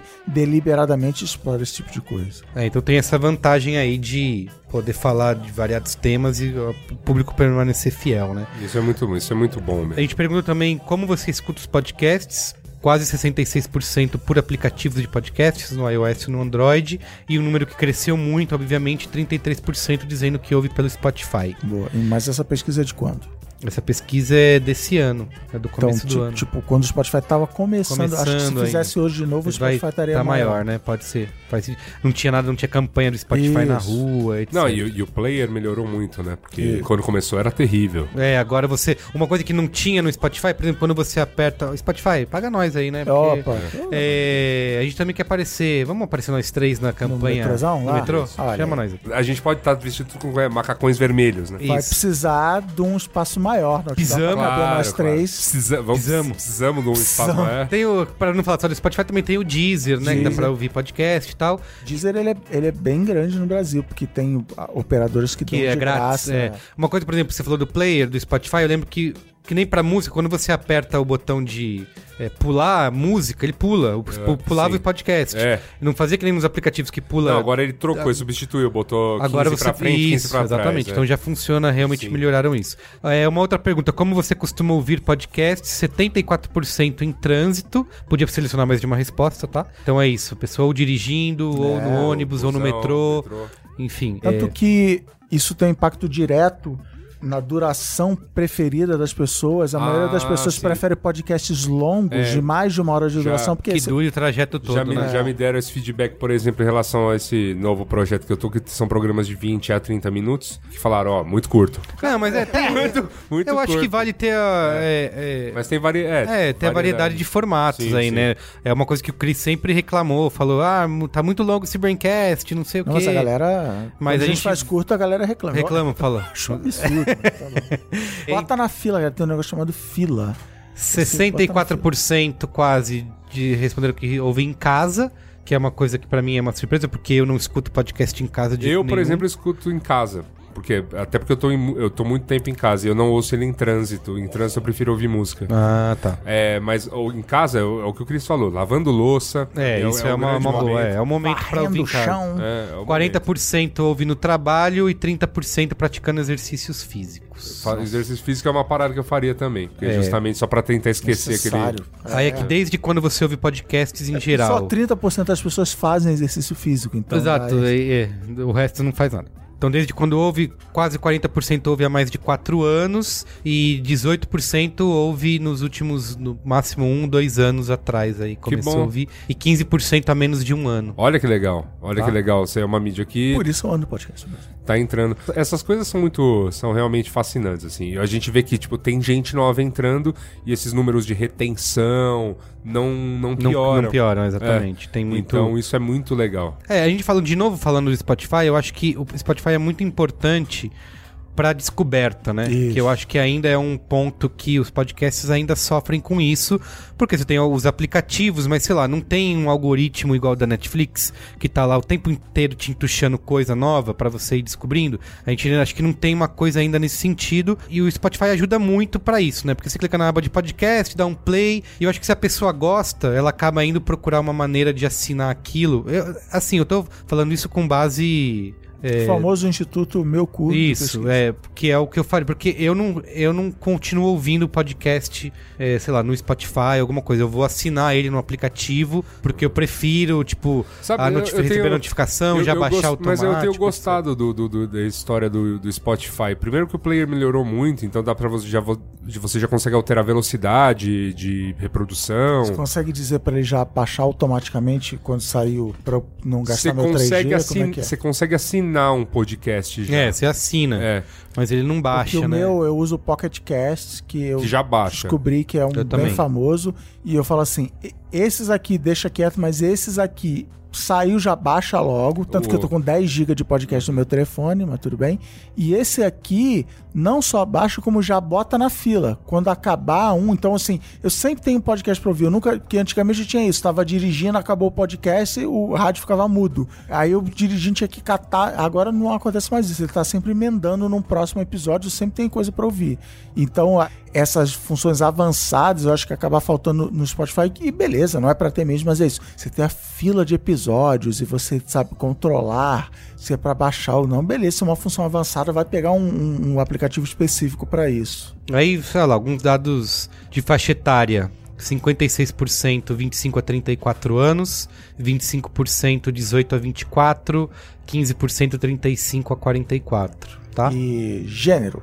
Público masculino 63%, público feminino É, então a gente, 36,5%. a gente tá melhor que a Pod Pesquisa, por exemplo, tem o que? 85% homens. Então, assim, é- foi até considerado uma surpresa. É porque assim, a gente tem aqui na casa podcasts que são mais diversos, Sim, né? isso, isso. Do que. E enfim. por causa, mas por causa de podcasts, tá aumentando a quantidade de podcasts diversos, a galera esperava que esse número não fosse tão distante, né? Tão, tão massivo masculino, mas ainda não é.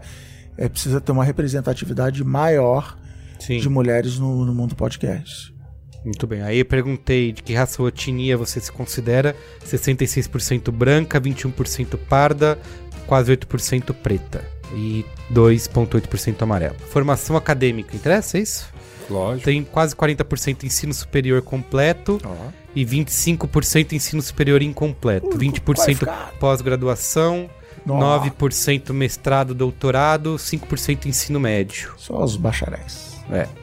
Área de atuação profissional. Aí Braincast B9 acaba, né, sendo enviesado, quase 30% a comunicação, 16% tecnologia, 8.6% engenharia, 7.2% administração. Mas esse é um ponto legal, porque pra nós foi uma grande, uma grande e grata surpresa quando a gente parou de pegar apenas comunicólogos, né? Tinha aquele monte de tema bem publicitário do- dos- dos braincasts. E aí, de repente, "Meu, mas não, agora a gente tem ouvintes médicos, a gente tem ouvinte E, é, minha mulher foi no. Bacharéis, é, Minha mulher foi no ortopedista, acho que foi ortopedista, e o cara meio que se justificando. Não, é, eu sou ortopedista, mas eu ouço o Braincast. Cara, ouve aí, assim, gente, já, momento Faustão é, é melhor pra esse tipo de amostragem. Advogado, sabe? é, tem, tem de tudo que é. Galera É muito legal, é muito legal. Eu É, acho isso, essa é que parte é? é animal. Seu posto avançado no futuro.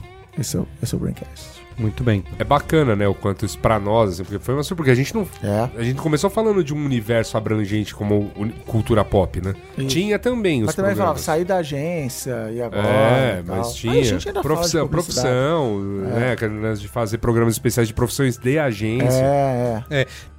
Oi, pessoal do Braincast, aqui quem fala é a Paula Scarpim, eu sou diretora da Rádio Piauí, o canal de podcasts da revista Piauí. A gente ficou super feliz com o convite do Carlos Merigo para falar um pouco com os ouvintes dele sobre os nossos programas, nesse boom de podcasts bacanas que surgiram no Brasil esse ano. Eu sou super viciada em podcasts há uns bons 7, 8 anos e tô muito animada com o que tem aparecido no cenário brasileiro, ainda mais falando aqui no Braincast, porque esse povo da B9 é com certeza dos pioneiros que puxaram o bonde dessa tendência por aqui, né? Olha, vocês têm toda razão sugestão de jogar uma luz nisso. 2018 realmente foi o ano em que o cenário começou a mudar de figura. Ainda tem muito para crescer. Eu acho que a gente faz muito bem de apostar as fichas nisso, porque podcast é um meio muito flexível. Qualquer tipo de história cabe num podcast, dá para pensar em mil formatos diferentes também. É relativamente barato de fazer, né, comparado com audiovisual. E pensando no público, como eu disse, eu sou super consumidora de podcasts, eu posso dizer que é muito conveniente nessa vida louca que a gente leva, fazendo mil coisas ao mesmo tempo. Poxa, usar o tempo que a gente gasta no trânsito, no supermercado, faxinando a casa, aprendendo sobre alguma coisa, se divertindo com alguma história, é bom demais. E que bom que tem tanta novidade nacional, tanto para quem consome, não precisa depender de falar bem uma língua estrangeira, quanto para quem tá afim de produzir conteúdo, que abre toda uma janela de oportunidades aí pra gente criar, né? Dentro do jornalismo, eu já acompanhava desde o começo os podcasts do Estadão, da CBN, os do Nexo, e esse ano acho que é inegável que a maior novidade foi o presidente da semana, do Rodrigo Vizeu, da Folha, que adaptou um formato criado pelo Washington Post. E me arrisco a dizer que o Viseu melhorou o formato além do timing perfeito, né? Combinando nas eleições. Fora dos veículos jornalísticos, também tem muita gente fazendo coisa boa, como vocês mesmos do Braincast, pessoal do Mamilos, a Rádio Companhia, da Companhia das Letras, o Histeria, o Anticast, o Matando Robôs Gigantes, muita coisa legal para ouvir. E falando um pouquinho aqui da Piauí, a gente focou esse ano em três programas, que já dão trabalho suficiente, né? Mas o nosso carro-chefe, para quem não conhece, é o Foro de Teresina, uma brincadeira aí com a capital do Piauí. É uma mesa redonda semanal de política com o diretor da revista, o Fernando de Barros e Silva, o editor do site José Roberto de Toledo e a super repórter Malu Gaspar. A gente se inspirou em vários programas de política que já existem na rádio americana, mas o, a gente pegou principalmente o formato do Gabfest da Slate, que tem três blocos temáticos. E a nossa inovação ficou por conta do momento Kinder Ovo, em que a gente da produção seleciona um clipe sonoro da semana e toca na hora para os apresentadores adivinharem quem tá falando e comentarem a respeito. Quase sempre a Malu Gaspar que adivinha antes dos rapazes, mas tudo bem. A gente tem também o Maria Vai com as Outras, que acabou de terminar sua primeira temporada, que é sobre mulher e mercado de trabalho. É um programa de entrevistas conduzido pela Branca Viana, cujo objetivo é ouvir o que as mulheres com as profissões mais distintas têm a dizer sobre a sua vida dentro e fora do trabalho, que tipo de desafio elas tiveram e têm que enfrentar ou não, né, para fazer o que elas fazem. Foram 10 episódios, estão todos disponíveis no site da Piauí e nos tocadores. E por fim, esse ano a gente ainda fez um programa curtinho de quatro episódios só, chamado Tudo que você não quer e não precisa saber sobre a Copa, sobre os times que não tinham a menor chance de passar da fase de grupos na Copa da Rússia, os underdogs da Copa, Marrocos, Irã, Panamá, etc. Ele era apresentado pelo criador da Piauí, João Moreira Salles, e três amigos boleiros, a Flora Thompson Devô, brasilianista, americana e botafoguense, o João Brise, jornalista e torcedor da Ponte Preta, e o nosso saudoso Alexandre Gontijo, vascaíno, mas ateu clubístico, como ele mesmo se definia. O Gontijo morreu pouco depois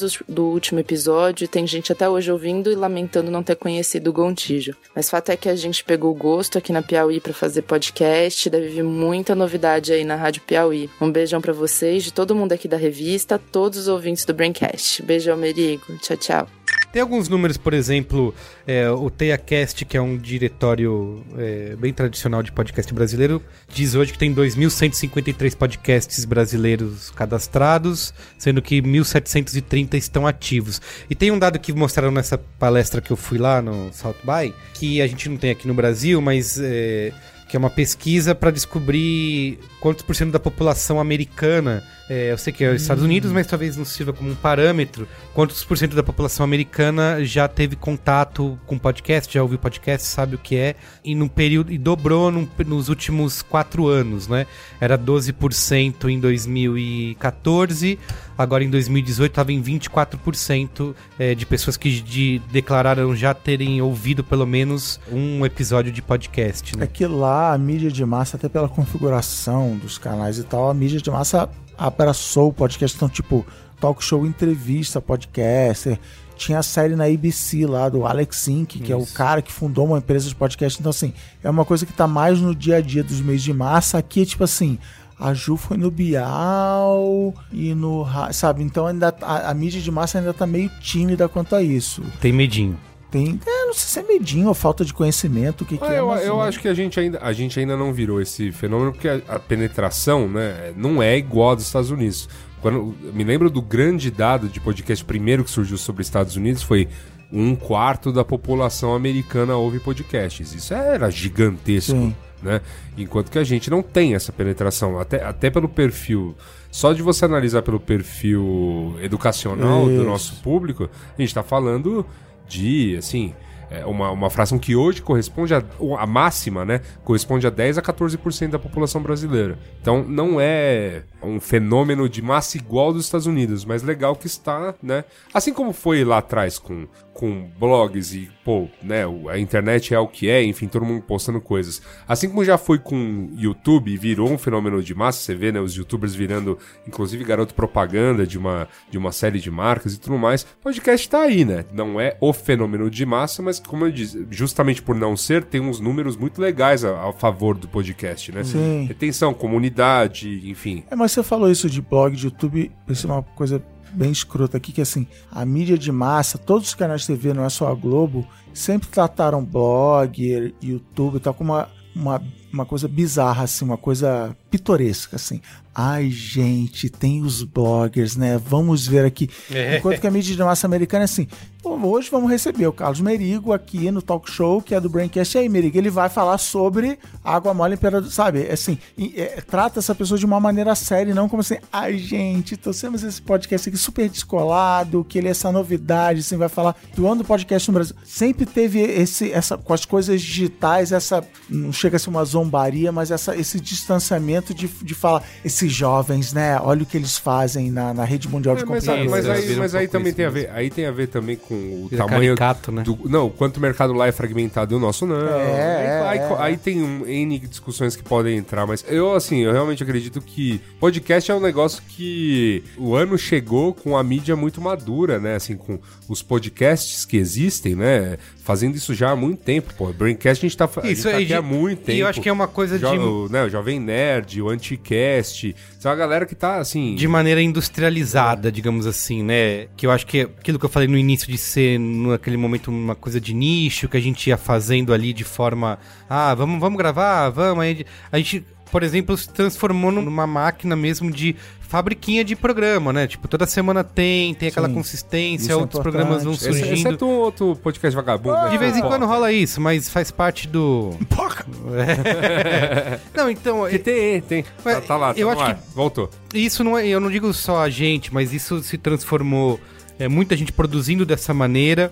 Eu acho que uma- um fenômeno aí do, desse ano, principalmente, são os podcasts diários, né? O Chris falou, o Sim. podcast mais ouvido hoje é o do New York Times, que é um podcast diário. É, a gente tem outras iniciativas, né? A gente fez um experimento aqui durante a Copa do Mundo, por exemplo, com o OEA, Que foi diário. que foi um podcast diário, Foi né? Cobrindo toda a Bem rodada sucedido. que era também uma coisa de. que você falou de porta de entrada, né? Eu acho que é Sim. uma ótima porta de entrada porque você pega um evento é, mundial, que tá todo mundo falando sobre aquilo, as pessoas estão loucas para consumir conteúdo sobre aquele momento e a gente fez esse, esse programa diário. Então acho que essa maneira de produzir com essa consistência também Sim. acaba se espalhando para outros. E tem o fator evangelização que o Mamilos faz muito bem, a comunidade do Mamilos faz muito bem, que é assim, você precisa ouvir esse podcast, olha, olha como é importante, olha, ou pra você rir ou pra você chorar, mas assim, é, pô, como é que é brincadeira? Depois vamos falar da palavra do Mamilos, assim, Isso, tem uma é. evangel- evangelização, tem que passar isso adiante, que sempre teve no podcast e sempre vai ser mega necessário, porque aí não é um outdoor na rua, é, né? E, e tem do Spotify, mas é assim, eu que te conheço, eu que sou seu parente, eu que sou seu amigo e tal, ouve isso aqui, eu vou botar no seu telefone aqui e você vai Tô te ouvir. recomendando, é. Tô te um- recomendando. É, tem muito esse ponto. E aí outros formatos, né, de, você falou do storytelling, né, também eu acho que tem outros é, veículos brincando com isso. A gente tem, é, você falou de grandes empresas entrando, como a Folha, que fez o Presidente da Semana, é, que foi uma iniciativa né, também super bem sucedida, né, que ajudou também a... Quando a gente fizer no fim do ano o Merigo de Ouro, prêmio máximo do podcast brasileiro, pra mim o presidente da semana ganhará o Merigo de Ouro. Aí você tem, sei lá, a própria CBN, que já faz, é uma rádio há né? tantos anos e tananã, é, pegando os... Eu escuto, por exemplo, colunas é, do da CBN em podcast, entendeu? Então, assim, entendendo também, é, é, aproveitar um conteúdo que eles já produzem diariamente de uma Isso. maneira é, E nos Estados Unidos é massificada. assim, a rádio toca o programa domingo de noite e tal, e, cara, vai botar lá, você vai ouvir e explodiu o número de ouvintes. Sim. Que aí passou a ser compartilhável, olha, ouve esse programa aqui, passou a ser googlável. Ah, tô precisando aqui saber sobre a- o, a- o pacote econômico da Índia. Ah, um podcast, que interessante, vou ouvir isso aqui. Então, é, tem isso. Mas, mas você falou de outros formatos, aí eu volto ao que eu falei.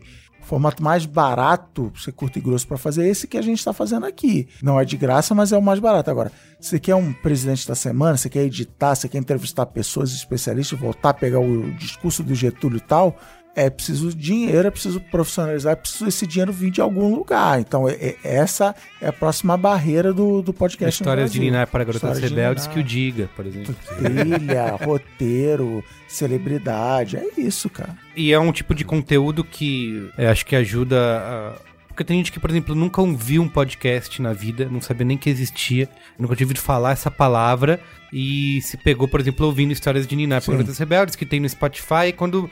E a pessoa, assim, a pessoa não precisa nem saber o que é um podcast, isso, mas é é, um conteúdo que ela se descobre, nossa, então isso que é um, que é um podcast, Mas você, sabe? e você saindo do formato pessoas numa mesa conversando, ajuda esse tipo de coisa.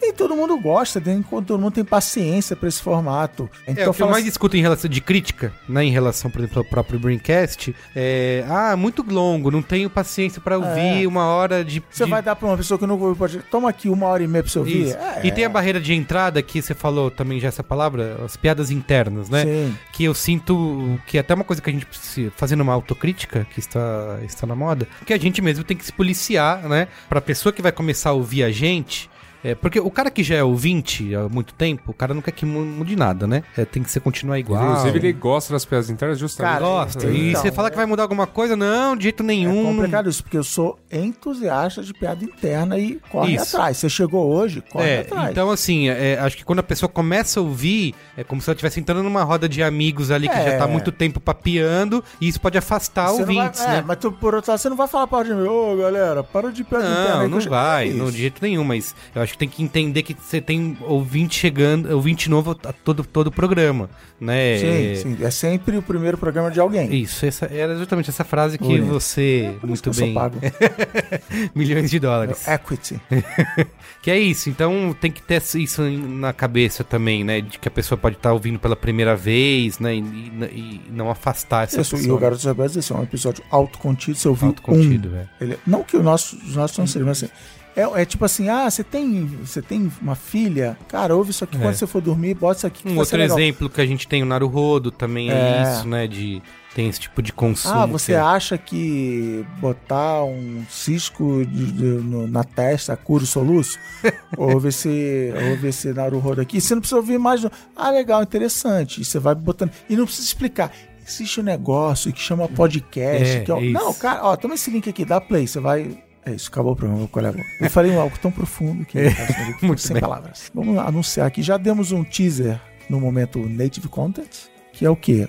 O B9 Corporation of Latin America está se aventurando agora numa coisa que, que, que é o quê? Uma startup. Como é uma startup, a gente não sabe o que vai acontecer amanhã, a gente pode pivotar amanhã, a gente pode disruptar amanhã, a gente pode inovar e meritocratizar amanhã, mas que é a Ampere. Sabe o que é Ampere? Sabe o que é Ampere, Carlos O Maria? que, que é, Que é Cristiano? Ampere? Muito boa, boa pergunta, Carlos Maria.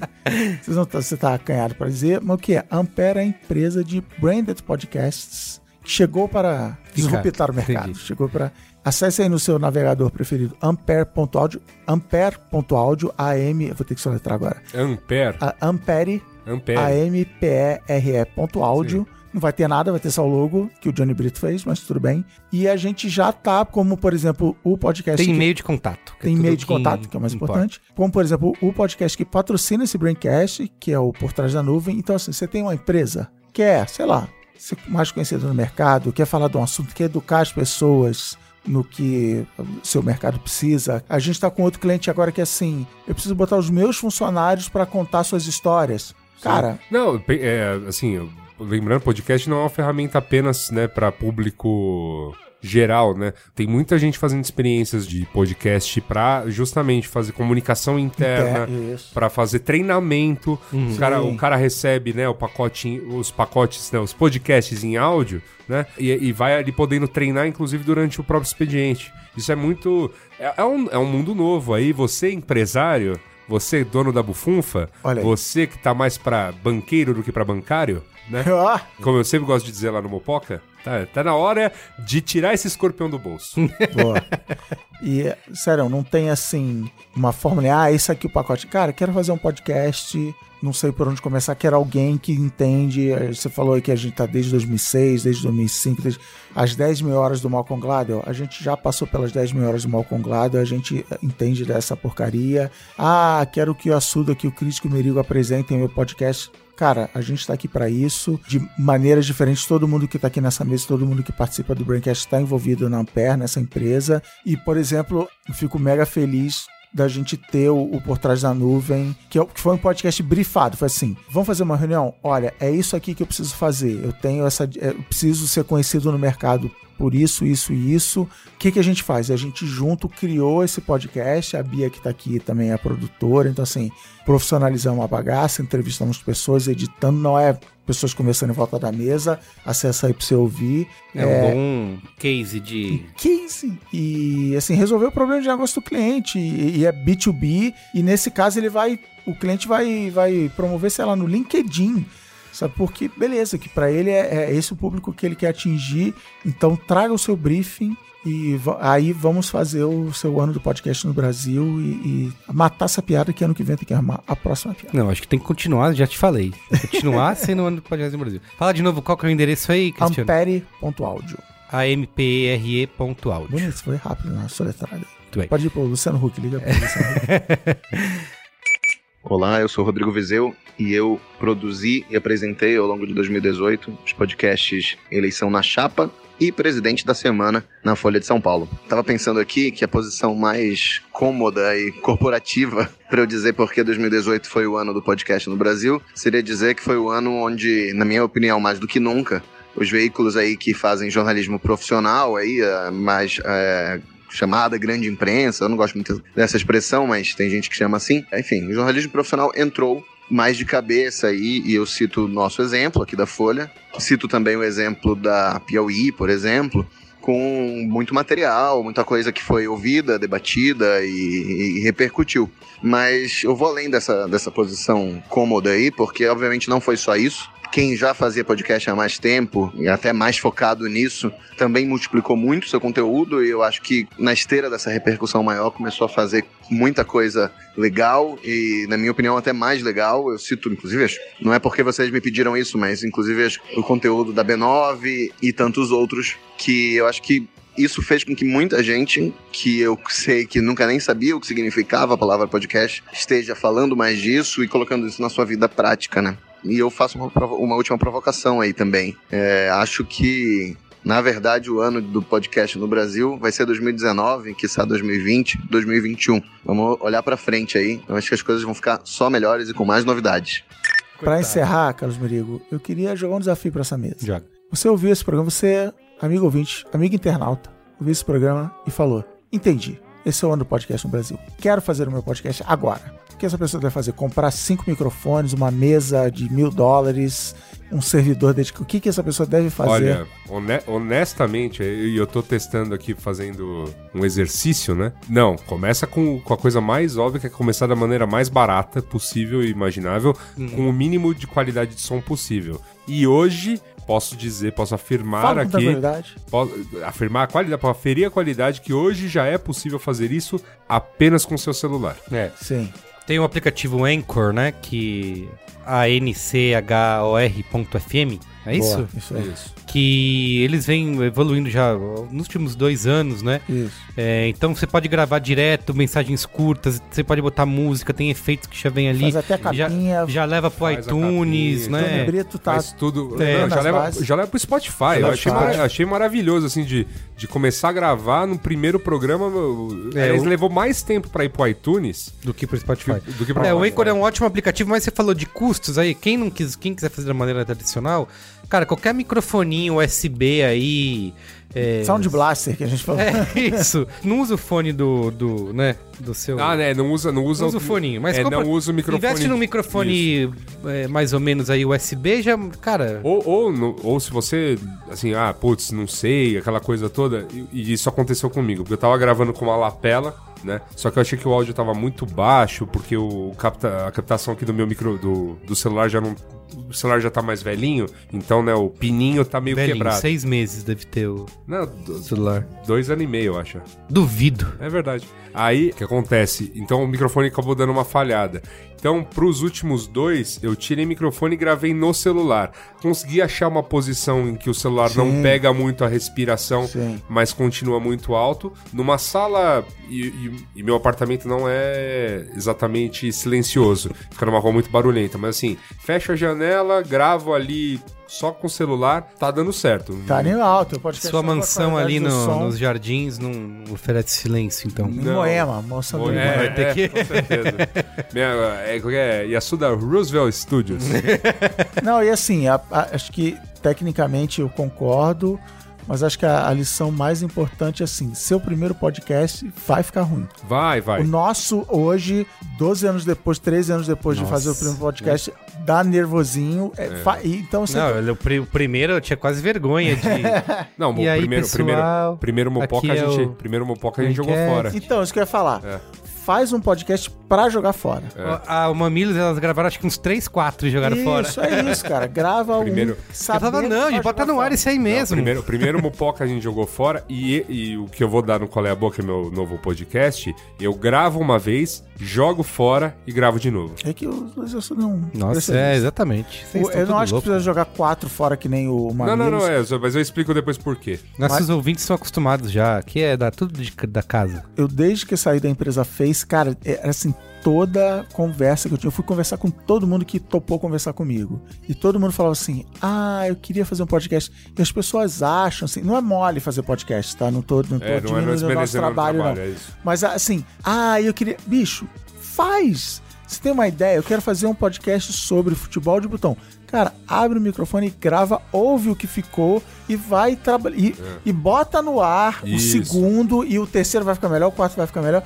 Não fica nessa, não, vou fazer, vou, e aí eu vou contratar e um estúdio é, e um Spike Jones pra dirigir. Cara, Um dia você pode fazer tudo isso, Isso. mas não começa assim. Isso também serve também de, de resposta a uma série de e-mails que a gente recebe aí nas caixas de redação do B9 e Brinquesteria, Escambau, que é Oi, tô com uma ideia aqui de fazer um podcast, como é que enfio na brinquesteria?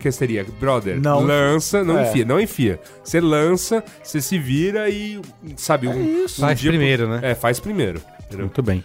Então É vai isso. lá e faz. Ouça os nossos podcasts da família. né? Ouça os podcasts da família e também ouça os de fora da família, porque tem Não, uma... aí não, acho, que- acho que vai ser. É. Quando seu... Tem uma riqueza vindo Depois aí. que você ouviu todos os nossos, aí Isso.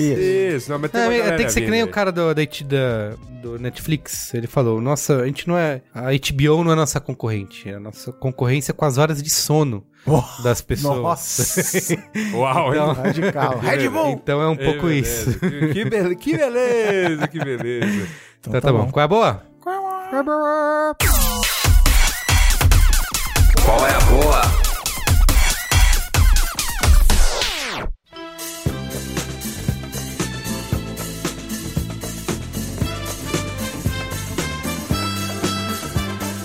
Quero começar, hein? Que faz tempo que eu não. Ei, vai, Verigo. Eu não tenho um monte de qual é a boa, não, só tenho. Vou dar um. É, nesses meses aí, né, que se passaram, tivemos eleições no Brasil e tudo mais. Eu fiquei muito atrás de podcasts de política, né? Ouvi alguns, tem muitos podcasts, me indicaram O alguns. presidente da semana a gente já indicou aqui, tá? Não tem presidente da semana, tudo mais. Eu digo de- sobre as eleições mesmo em si. né? Falando em presidente da semana, a Folha, o Rodrigo Vizeu fez um exclusivo pro Spotify, que é o Eleição na Chapa, diário também, que eu achei legalzinho, só que é, mas era uma coisa mais factual ali, né? Tipo, do, pra você ficar por dentro, tem, tinha 10, 15 minutinhos. Alguns outros podcasts sobre política me indicaram também Virando Casaca, né? Virando Casaca, alguma coisa assim. Mas que eram, são temas mais gerais sobre política, o próprio xadrez verbal também tinham temas mais gerais. Mas eu queria discussão realmente sobre as eleições 2018. de 2018, O né? Análise. olhar da política, Olhar olhar da da política na análise. E o que to- muita gente falou, mas que me. Que, acho que. Assim como foi o presente da semana, mas se tornou um podcast imperdível. É, inclusive, eu preciso falar isso aqui. Eu faço vários podcasts, mas eu sou um péssimo ouvinte de podcasts. Escuto muito pouco, né? Podcast. Tudo bem. É, Casa de Ferreira e Espeto de Pau. isso. Mal escuto os nossos aqui. Braincast, por exemplo. Brincadeira, pessoal. De vez em quando eu escuto o Braincast. Mas o que eu mais gostei, tô viciado, não, tô per- não, não perco nenhum quando sai, é o Foro de Teresina, né? Que é o podcast da Piauí. É um podcast semanal de política apresentado pelo Fernando de Barros e Silva, pelo José Roberto de Toledo e pela Malu Gaspar.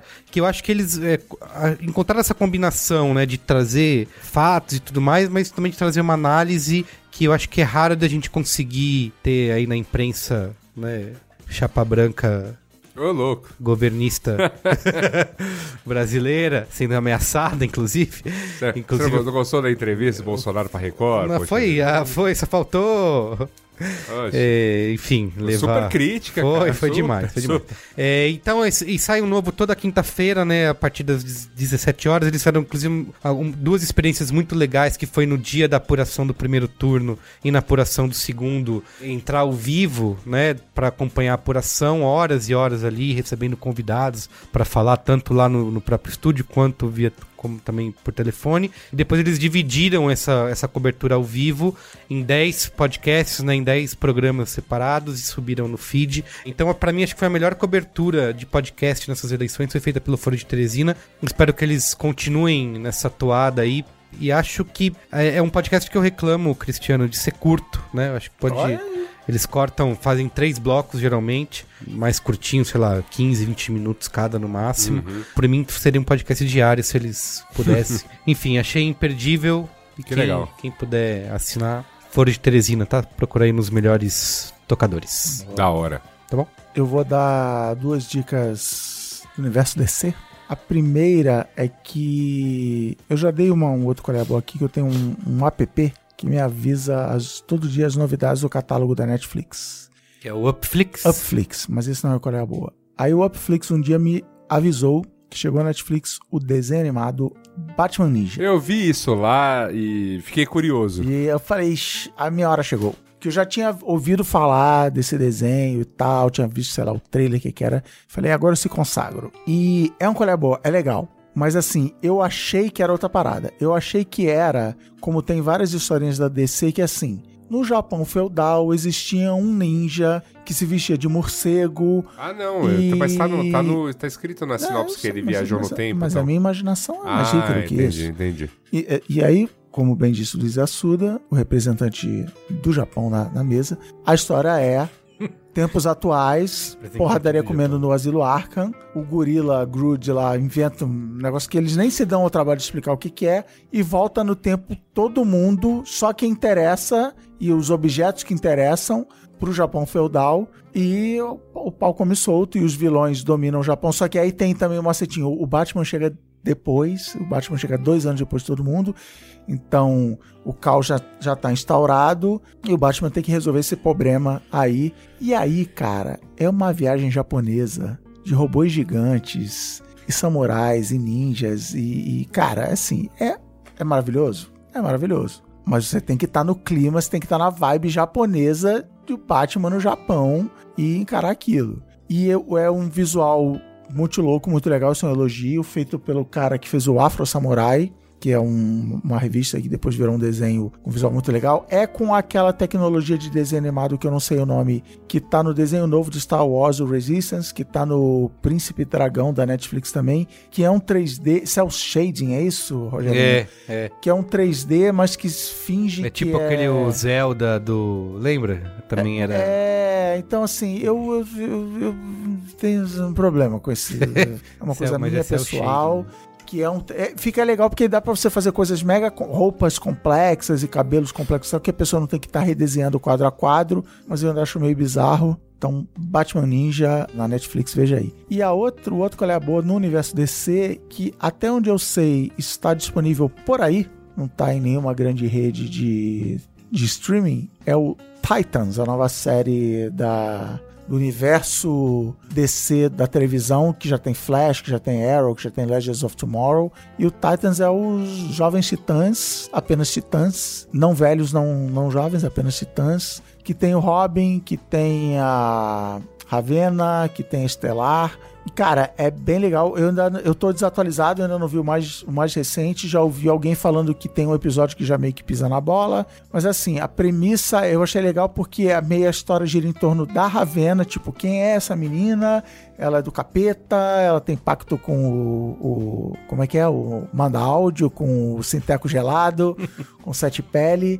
E aí o Robin, é, ele brigou com o Batman, mas você não sabe por que que ele brigou com o Batman, então ele saiu de Gotham City.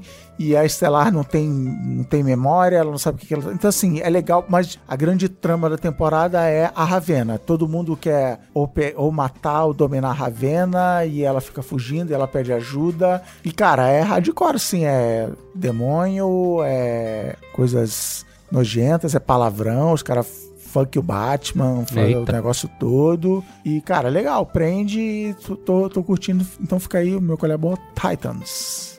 Muito bem. Muito bem. Luiz Assuda. É, dois qual é boa. Um, dentro da temática podcast, eu disse que ia falar e falarei, abrir um novo podcast. Olha aí. Com o criativo nome dele? Podcast do Yasuda. Ai, é, muito bem. Ué, cara.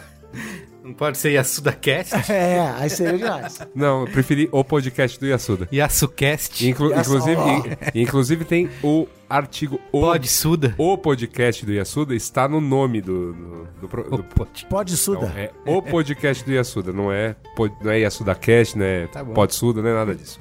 Mas é, enfim, São criativos, né? eu quis criar um podcast para testar o Anchor, né? Essa foi a ideia, porque o ouvinte do Braincast e do Mupoca não estava sabendo, mas eu poderia estar fora do Brasil neste exato momento que vos falo e por uma estada muito longa, num lugar muito louco, que eu não sei se teria condições de ter uma internet decente para mandar gravar Mupoca, por exemplo, por Skype ou coisas do gênero. Então comecei a testar uma tecnologia que, que eu pudesse levar para cima e para baixo, né? Para ter pelo menos, tipo, municiar aí, né? Pelo menos o ouvinte do Mupoca com um pouquinho de áudio e de, tal.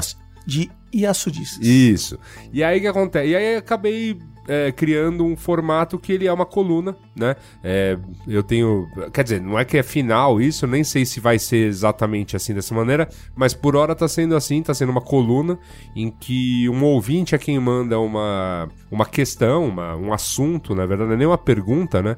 É, mas assim, um assunto para ser discutido e eu fico lá divagando sobre aquilo por, por uns 20 minutos. É um podcast curto e é, e é bem coluna mesmo. Sabe o que a gente fazia antigamente em blog, que era só dar opinião sobre as coisas sem embasamento algum? É basicamente o que eu faço. Isso que é o que a gente faz. É, exato. É o que a gente tem feito Não, mas, mas fora, isso, mas é, sem- é fora desse formato conversa, né? De, de mesa de bar. Então tem- é esquisito, porque traz outros desafios, né? Que é manter o áudio por meia hora, 20 minutos, enfim, sem parar e conectando as ideias. Porque aqui a gente tem a, questão da conversa. Sim. Assim, dá aquela gaguejada, alguém entra, né?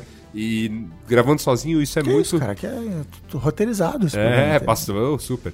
Então, no, no, caso do, no caso de gravar sozinho, eu até sugiro a vocês um dia essa, é, esse exercício. É completamente diferente. Por isso que eu tava falando, eu, eu gravo um, jogo fora. Gravo um e jogo fora, praticamente, porque ra- raramente dá pra aproveitar, porque tem muito. Hum, ah, tal. Aí, que funcionou melhor em termos de, pô, isso aqui tá legal mesmo, é uma coisa que eu tenho que comentar, não sei o que lá, funciona com essa pedra. funciona- Aí, na segunda vai. Na segunda, geralmente vai. E como o Anchor, ele é uma ferramenta legal, mas a ferramenta de edição dele não é lá essas coisas, então é sem corte É, mesmo. A ferramenta de edição dele é você criar os blocos de Isso, áudio aí, e aquele é. bloco inteiro tá valendo. Se ficar editando dentro do bloco, não. Joga o bloco inteiro fora e Isso. fala de novo. É, exatamente. O que eu acabo fazendo, eu já gravo em bloco. Então eu faço primeiro, né? Faço a intro, faço o encerramento pra ser já esses blocos bem separados. Vai ter um bloco que é o áudio de Zazap, porque é- as pessoas estão participando por áudio de Zazap. Boa. Tem incentivado isso. Então, e aí o blocão, que é eu comentando aquela questão da, do ouvinte, é esse. Como tem que gravar de uma vez, numa paulada, né? Eu geralmente eu gravo uma vez, jogo fora se não, não gostei, gravo na segunda e aí vai pro ar, mas sem edição, sem corte, sem. Tá tudo lá, as gaguejadas, o. é, as respiradas, tá tudo lá. Então é um podcast mais cru, mas é muito legal que o Anchor tem, assim, em termos de áudiozinhos pra você fazer, né? A colocar de fundo, fundo, pra você fazer é, efeitos. eu- É, Intervalo, qualquer- Intervalos, é. Transição. Transição. transição, transições. Transição, Eu achei, achei muito, muito, muito legal mesmo, assim. Inclusive nesse, por exemplo, que é o último agora, eu tive um problema que foi a, é, a pessoa que participou mandou picado em dois áudios de WhatsApp o que ela precisava, e aí não dá pra se conectar num só. Então eu tive que fazer uma transição que acabou ficando muito divertida, assim, que foi uma coisa meio a fita voltando. E aí ela manda a pergunta. E bem legal, bem legal. Aplicativo bem delicioso, obviamente bugado, tá? Tem uns, você vai usando mais, você vai A vendo vida, bugzinhos, mas é a vida. Eu acho que resolve muito a vida. Eu, por exemplo, eu começo a gravar no celular, mas geralmente tem que pro computador terminar de fazer a, a montagem do programa e lançá-lo. Mas aí É, já pro- Dizem que no iPad, até pela tela grande, a interface de edição é bem legal. É, mas o, no, na- no caso não é nem a de edição, é só a montagem mesmo, porque às vezes dá um, um, sei lá, um bug aí de, de sincronização do que tá lá na nuvem com o aplicativo, sabe? Então, às vezes, tipo, você colocou o áudio, ele, ele demora tal, e aí você vai no computador que é só via browser, né? É, via browser já tá tudo lá, você monta tal e lança. Mas ainda assim já tem sempre alguém que fala, pô, mas sei lá, no Castbox o áudio veio sem tal parte. Não- Ah, é? é, às vezes acontece. É, me- é co- meio, é meio doido. Mas, assim, pra teste, eu acho que tá funcionando muito bem. Então, e como tem sido um exercício engraçado e tudo mais, até porque não dá pra ficar lançando uma poca toda semana, infelizmente. é, então eu vou acabar, vou me divertir com isso aí mais um pouco até me cansar. Então, E podcast. Você usa aquele negócio dele gerar um vídeo do seu podcast? Você já experimentou isso? Não, não, não experimentei isso ainda. Também rola pra, tipo, subir no YouTube. É, no- acho que isso aí é mais em Twitter inglês, né? Que ele consegue. Não, ele faz a legenda automaticamente, mas É. ele também gera aquelas ondinhas. Sei lá, eu vou, eu vou, eu vou brincar lá e vou ver, mas Eu eu, vou dar vi uma que ele tem olhada. uma opção dele gerar um vídeo, ele exportar o seu podcast em vídeo Aham. pra você compartilhar no próprio Twitter, por exemplo. Ah, bacana. Eu vou, dar- eu vou dar uma, vou dar uma checada com mais calma. Uma coisa que eu andei preferindo, por exemplo, em vez de gravar direto no aplicativo do Anchor, eu tenho gravado no gravador de som do celular Ah, tá. e subido o áudio. É, achei que a qualidade final do programa tava um pouquinho mais de acordo, até porque eu acho que o gravador de som do celular já entende, né, as, as limitações de hardware,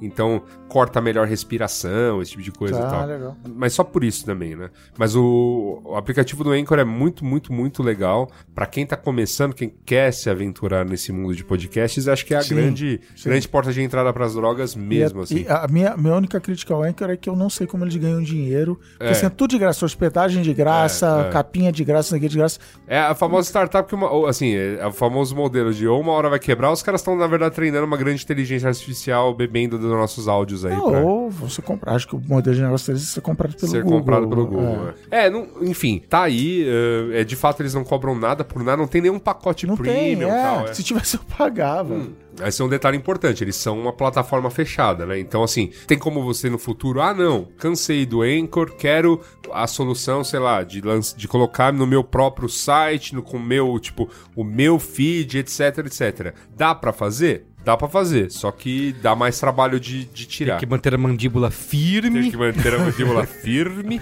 pra imitar o Geraldo Alckmin. Dá pra fazer. e as articulações na rédea curta. Enfim, é.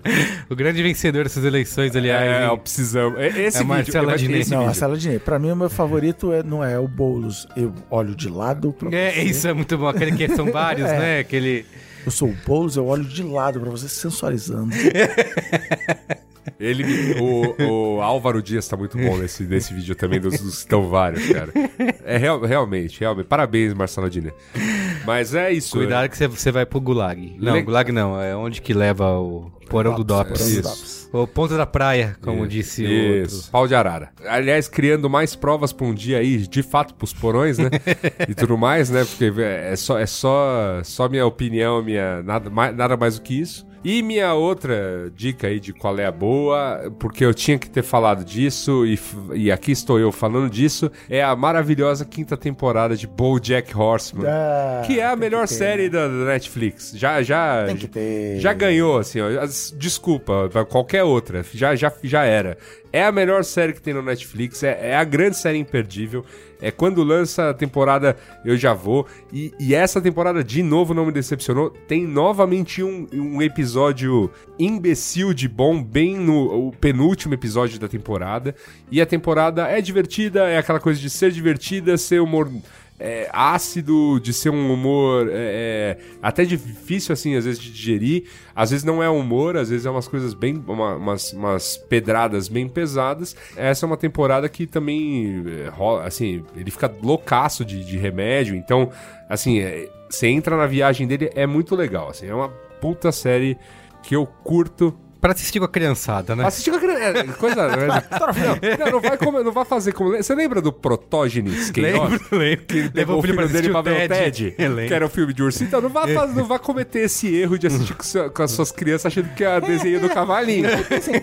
Cara, vai estrear acho que mês, esse mês, no meio do mês, na Netflix, Super Drags. Não Super é pra Drags, você é. ver com, a, com as Já crianças. tem deputado aí reclamando, mandando tirar do Isso, ar. então. sabe? É, é, exa- Bojack é, é a mesma coisa. Não é pra você ver com a criançada. Ah, que bonitinho, cavalinho. que é, não, não é, não é cavalinho e gatinho, não. É, mas mas é, eu, eu gosto muito, assim. Grande parada e fica como também sugestões. O Maniac que eu curti. Zinho. Curtizinho.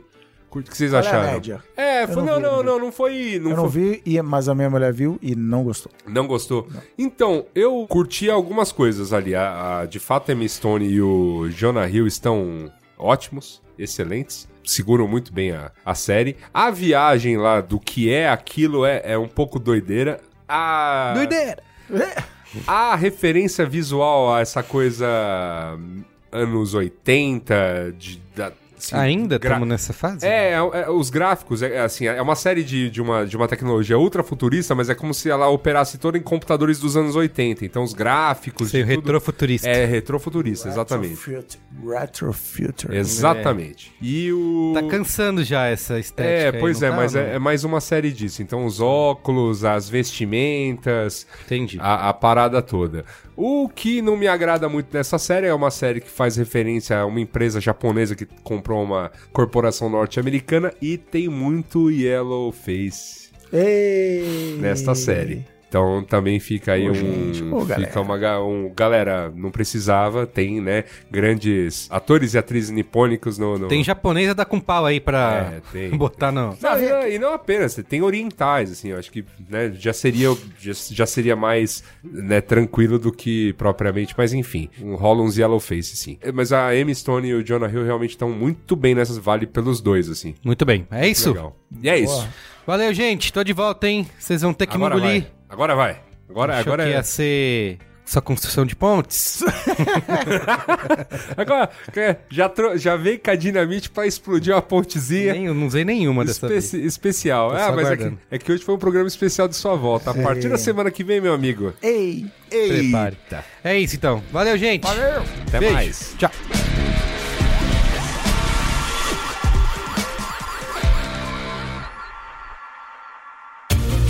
Este podcast foi editado por Caio Corraine.